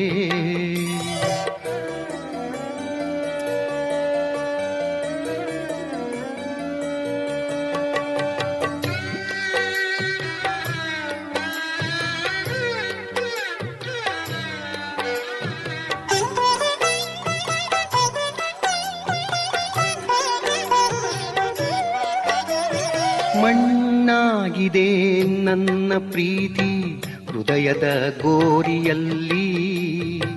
ಗೋರಿಯನ್ನೇಕೆ ಬಗೆಯುವೆ ಮೋಹದ ಹಾರೆಯಲ್ಲಿ. ಮಣ್ಣಾಗಿದೆ ನನ್ನ ಪ್ರೀತಿ ಹೃದಯದ ಗೋರಿಯಲ್ಲಿ. ಕೋರಿಯನ್ನೇಕೆ ಬಗೆಯುವೆ ಮೋಹದ ಹಾರೆಯಲ್ಲಿ. ಮನಸೇ ನನ್ನ ಮನಸ್ಸೇ ಏನಾಗಿದೆ ನಿನಗೆ? ಏಕೆ ಅವಳ ಕಹಿ ನೆನಪೇ? ಏನಾಗಿದೆ ನಿನಗೆ? ಮನಸ್ಸೇ, ನನ್ನ ಮನಸ್ಸೇ.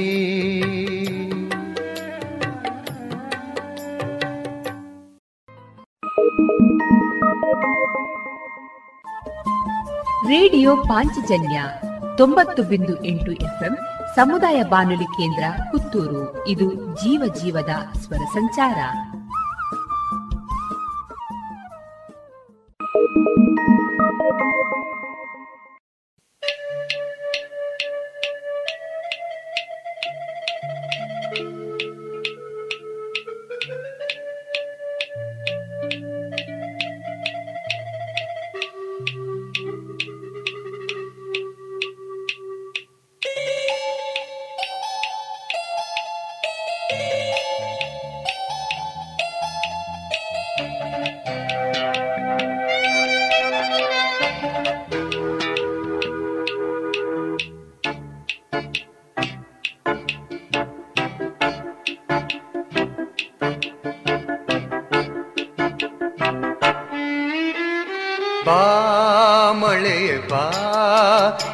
ಬಿರುಸಾಗಿ ಬಾರದಿರು.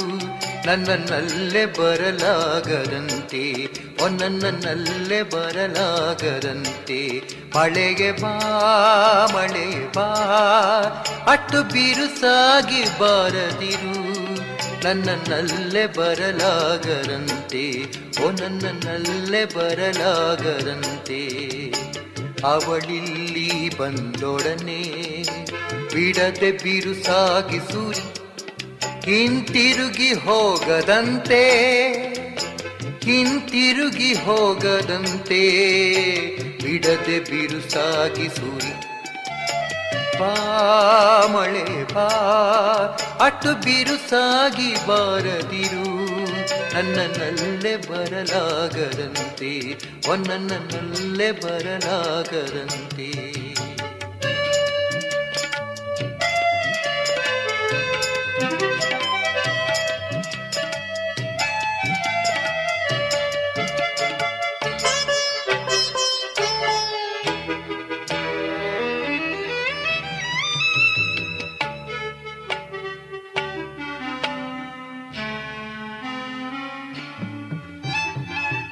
ಕಾಲವೇ ಓಡು, ಬೇಗ ಕವಿಯಲ್ಲಿ ಇರುಳು.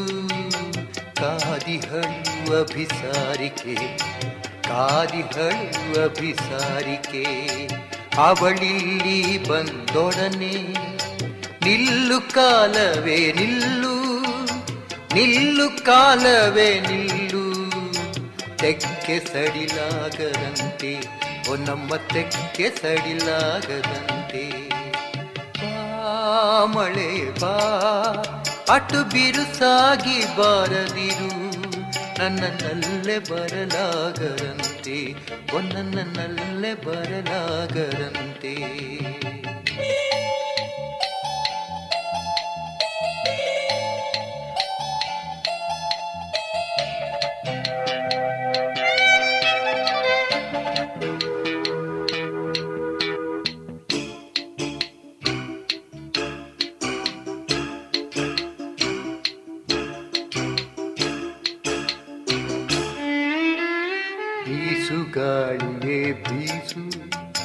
ನನ್ನೆದೆಯ ಆಸೆಗಳ ನಲ್ಲೆ ಹೃದಯಕ್ಕೆ ತಲುಪಿಸು. ನಲ್ಲೆ ಹೃದಯಕ್ಕೆ ತಲುಪಿಸು. ಹಾಸು ಹೂಗಳ ಹಾಸು, ಅವಳು ಬಹದಾರಿಯಲ್ಲಿ ಅವಳು ಬಹದಾರಿಯಲ್ಲಿ ಕಲ್ಲುಗಳು ಸಾಗದಂತೆ ಒಬ್ಬಾದ ಕಲ್ಲುಗಳು ಸಾಗದಂತೆ. ಮಣಿ ಅಟ್ಟು ಬಿರುಸಾಗಿ ಬಾರದಿರು. ನನ್ನನ್ನಲ್ಲೇ ಬರಲಾಗದಂತೆ. ನನ್ನನ್ನಲ್ಲೇ ಬರಲಾಗದಂತೆ.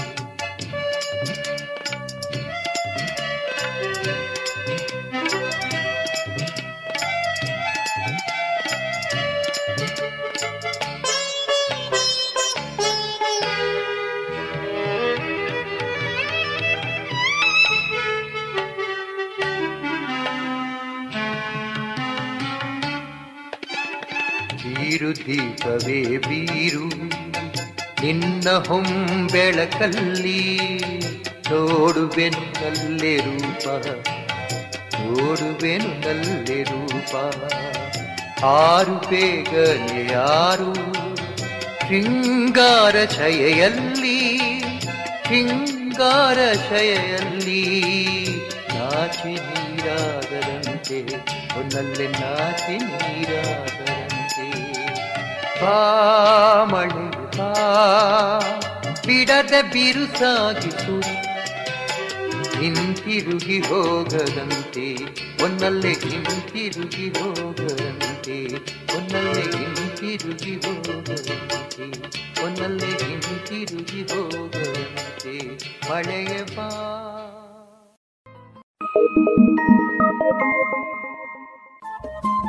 ರೇಡಿಯೋ ಪಾಂಚಜನ್ಯ ತೊಂಬತ್ತು ಬಿಂದು ಎಂಟು ಸಮುದಾಯ ಬಾನುಲಿ ಕೇಂದ್ರ ಪುತ್ತೂರು. ಇದು ಜೀವ ಜೀವದ ಸ್ವರ ಸಂಚಾರ.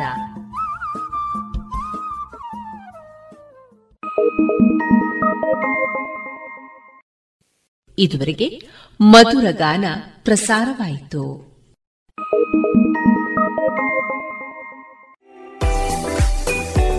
ರುಚಿಕರ ತಿಂಡಿ ತಿನಿಸು, ಉತ್ತಮ ಗುಣಮಟ್ಟದ ಶುಚಿ ರುಚಿ ಆಹಾರ ಪಾರ್ಸೆಲ್ ಮತ್ತು ಕ್ಯಾಟರಿಂಗ್ ವ್ಯವಸ್ಥೆಯೊಂದಿಗೆ ಕಳೆದ ನಲವತ್ತ ಎರಡು ವರ್ಷಗಳಿಂದ ಕಾರ್ಯನಿರ್ವಹಿಸುತ್ತಿದೆ ಹೋಟೆಲ್ ಹರಿಪ್ರಸಾದ್.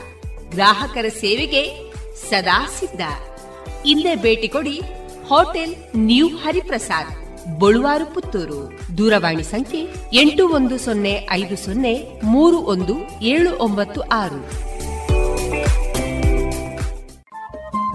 ರೇಡಿಯೋ ಪಾಂಚಜನ್ಯ ತೊಂಬತ್ತು ಬಿಂದು ಎಂಟು ಎಫ್ಎಂ ಸಮುದಾಯ ಬಾನುಲಿ ಕೇಂದ್ರ ಪುತ್ತೂರು. ಇದು ಜೀವ ಜೀವದ ಸ್ವರ ಸಂಚಾರ.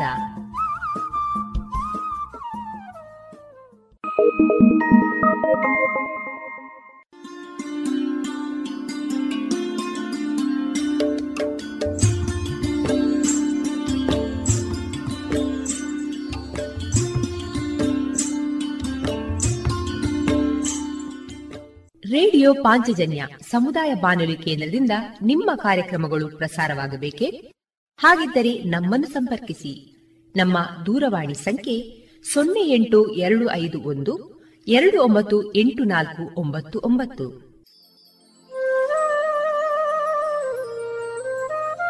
ಗಮನಿಸಿ ಕೇಳುವರೆ ನಮ್ಮ ಕಾರ್ಯಕ್ರಮಗಳನ್ನು ವೆಬ್ಸೈಟ್ ಮೂಲಕ ಕೂಡ ಆಲಿಸಬಹುದು. ನಮ್ಮ ವೆಬ್ಸೈಟ್ ವಿಳಾಸ W W W dot radio Panchajanya dot com. ಇಲ್ಲಿ ಆರ್ಕೈವ್ಸ್ನ ಭಾಗಕ್ಕೆ ಹೋಗಿ ಕ್ಲಿಕ್ ಮಾಡಿದರೆ ಹಳೆ ಕಾರ್ಯಕ್ರಮಗಳನ್ನು ಕೂಡ ಆಲಿಸಬಹುದು. ಜೊತೆಗೆ ನಮ್ಮ ಪ್ರಸಾರವನ್ನು ಆಪ್ ಮೂಲಕವೂ ಕೇಳಬಹುದು. ಪ್ಲೇಸ್ಟೋರ್ನಲ್ಲಿ ಪಾಂಚಜನ್ಯ ಸರ್ಚ್ ಮಾಡಿ, ಡೌನ್ಲೋಡ್ ಮಾಡಿಕೊಂಡು ತಮ್ಮ ಮೊಬೈಲ್ಗಳಿಗೆ ಇನ್ಸ್ಟಾಲ್ ಮಾಡಿದರೆ ರೇಡಿಯೋ ಪ್ರಸಾರದ ಕಾರ್ಯಕ್ರಮವನ್ನು ನೀವು ಆಲಿಸಬಹುದು. ನಮ್ಮ ಪ್ರಸಾರದ ಬಗೆಗೆ ನಿಮ್ಮ ಅಭಿಪ್ರಾಯಗಳನ್ನು ಹಂಚಿಕೊಳ್ಳಲು ನಮ್ಮ ವಿಳಾಸ ರೇಡಿಯೋ ಪಾಂಚಜನ್ಯ ತೊಂಬತ್ತು ಬಿಂದು ಎಂಟು ಎಫ್ಎಂ ಸಮುದಾಯ ಬಾನುಲಿ ಕೇಂದ್ರ, ನೆಹರು ನಗರ, ಪುತ್ತೂರು. ನಮ್ಮ ದೂರವಾಣಿ ಸಂಖ್ಯೆ ಸೊನ್ನೆ ಎಂಟು ಎರಡು ಐದು ಒಂದು, ಎರಡು ಒಂಬತ್ತು ಎಂಟು ನಾಲ್ಕು ಒಂಬತ್ತು ಒಂಬತ್ತು. ಇಮೇಲ್ ವಿಳಾಸ radio Panchajanya at Gmail dot com ನಮ್ಮ ವಿಳಾಸ ಮತ್ತೊಮ್ಮೆ ರೇಡಿಯೋ ಪಾಂಚಜನ್ಯ ತೊಂಬತ್ತು ಬಿಂದು ಎಂಟು ಎಫ್ಎಂ ಸಮುದಾಯ ಬಾನುಲಿ ಕೇಂದ್ರ, ನೆಹರು ನಗರ, ಪುತ್ತೂರು. ನಮ್ಮ ದೂರವಾಣಿ ಸಂಖ್ಯೆ ಸೊನ್ನೆ ಎಂಟು ಎರಡು ಐದು ಒಂದು, ಎರಡು ಒಂಬತ್ತು ಎಂಟು ನಾಲ್ಕು ಒಂಬತ್ತು ಒಂಬತ್ತು. ಇಲ್ಲಿಗೆ ಈ ಹೊತ್ತಿನ ಪ್ರಸಾರ ಕಾರ್ಯಕ್ರಮವನ್ನ ಮುಕ್ತಾಯಗೊಳಿಸುತ್ತಿದ್ದೇವೆ. ಆತ್ಮೀಯ ಕೇಳುಗರಿಗೆಲ್ಲ ರೇಡಿಯೋ ಪಾಂಚಜನ್ಯದ ಬಳಗದ ಪರವಾಗಿ ನಾನು ತೇಜಸ್ವಿ ರಾಜೇಶ್ ಮಾಡುವ ಅನಂತ ವಂದನೆಗಳು.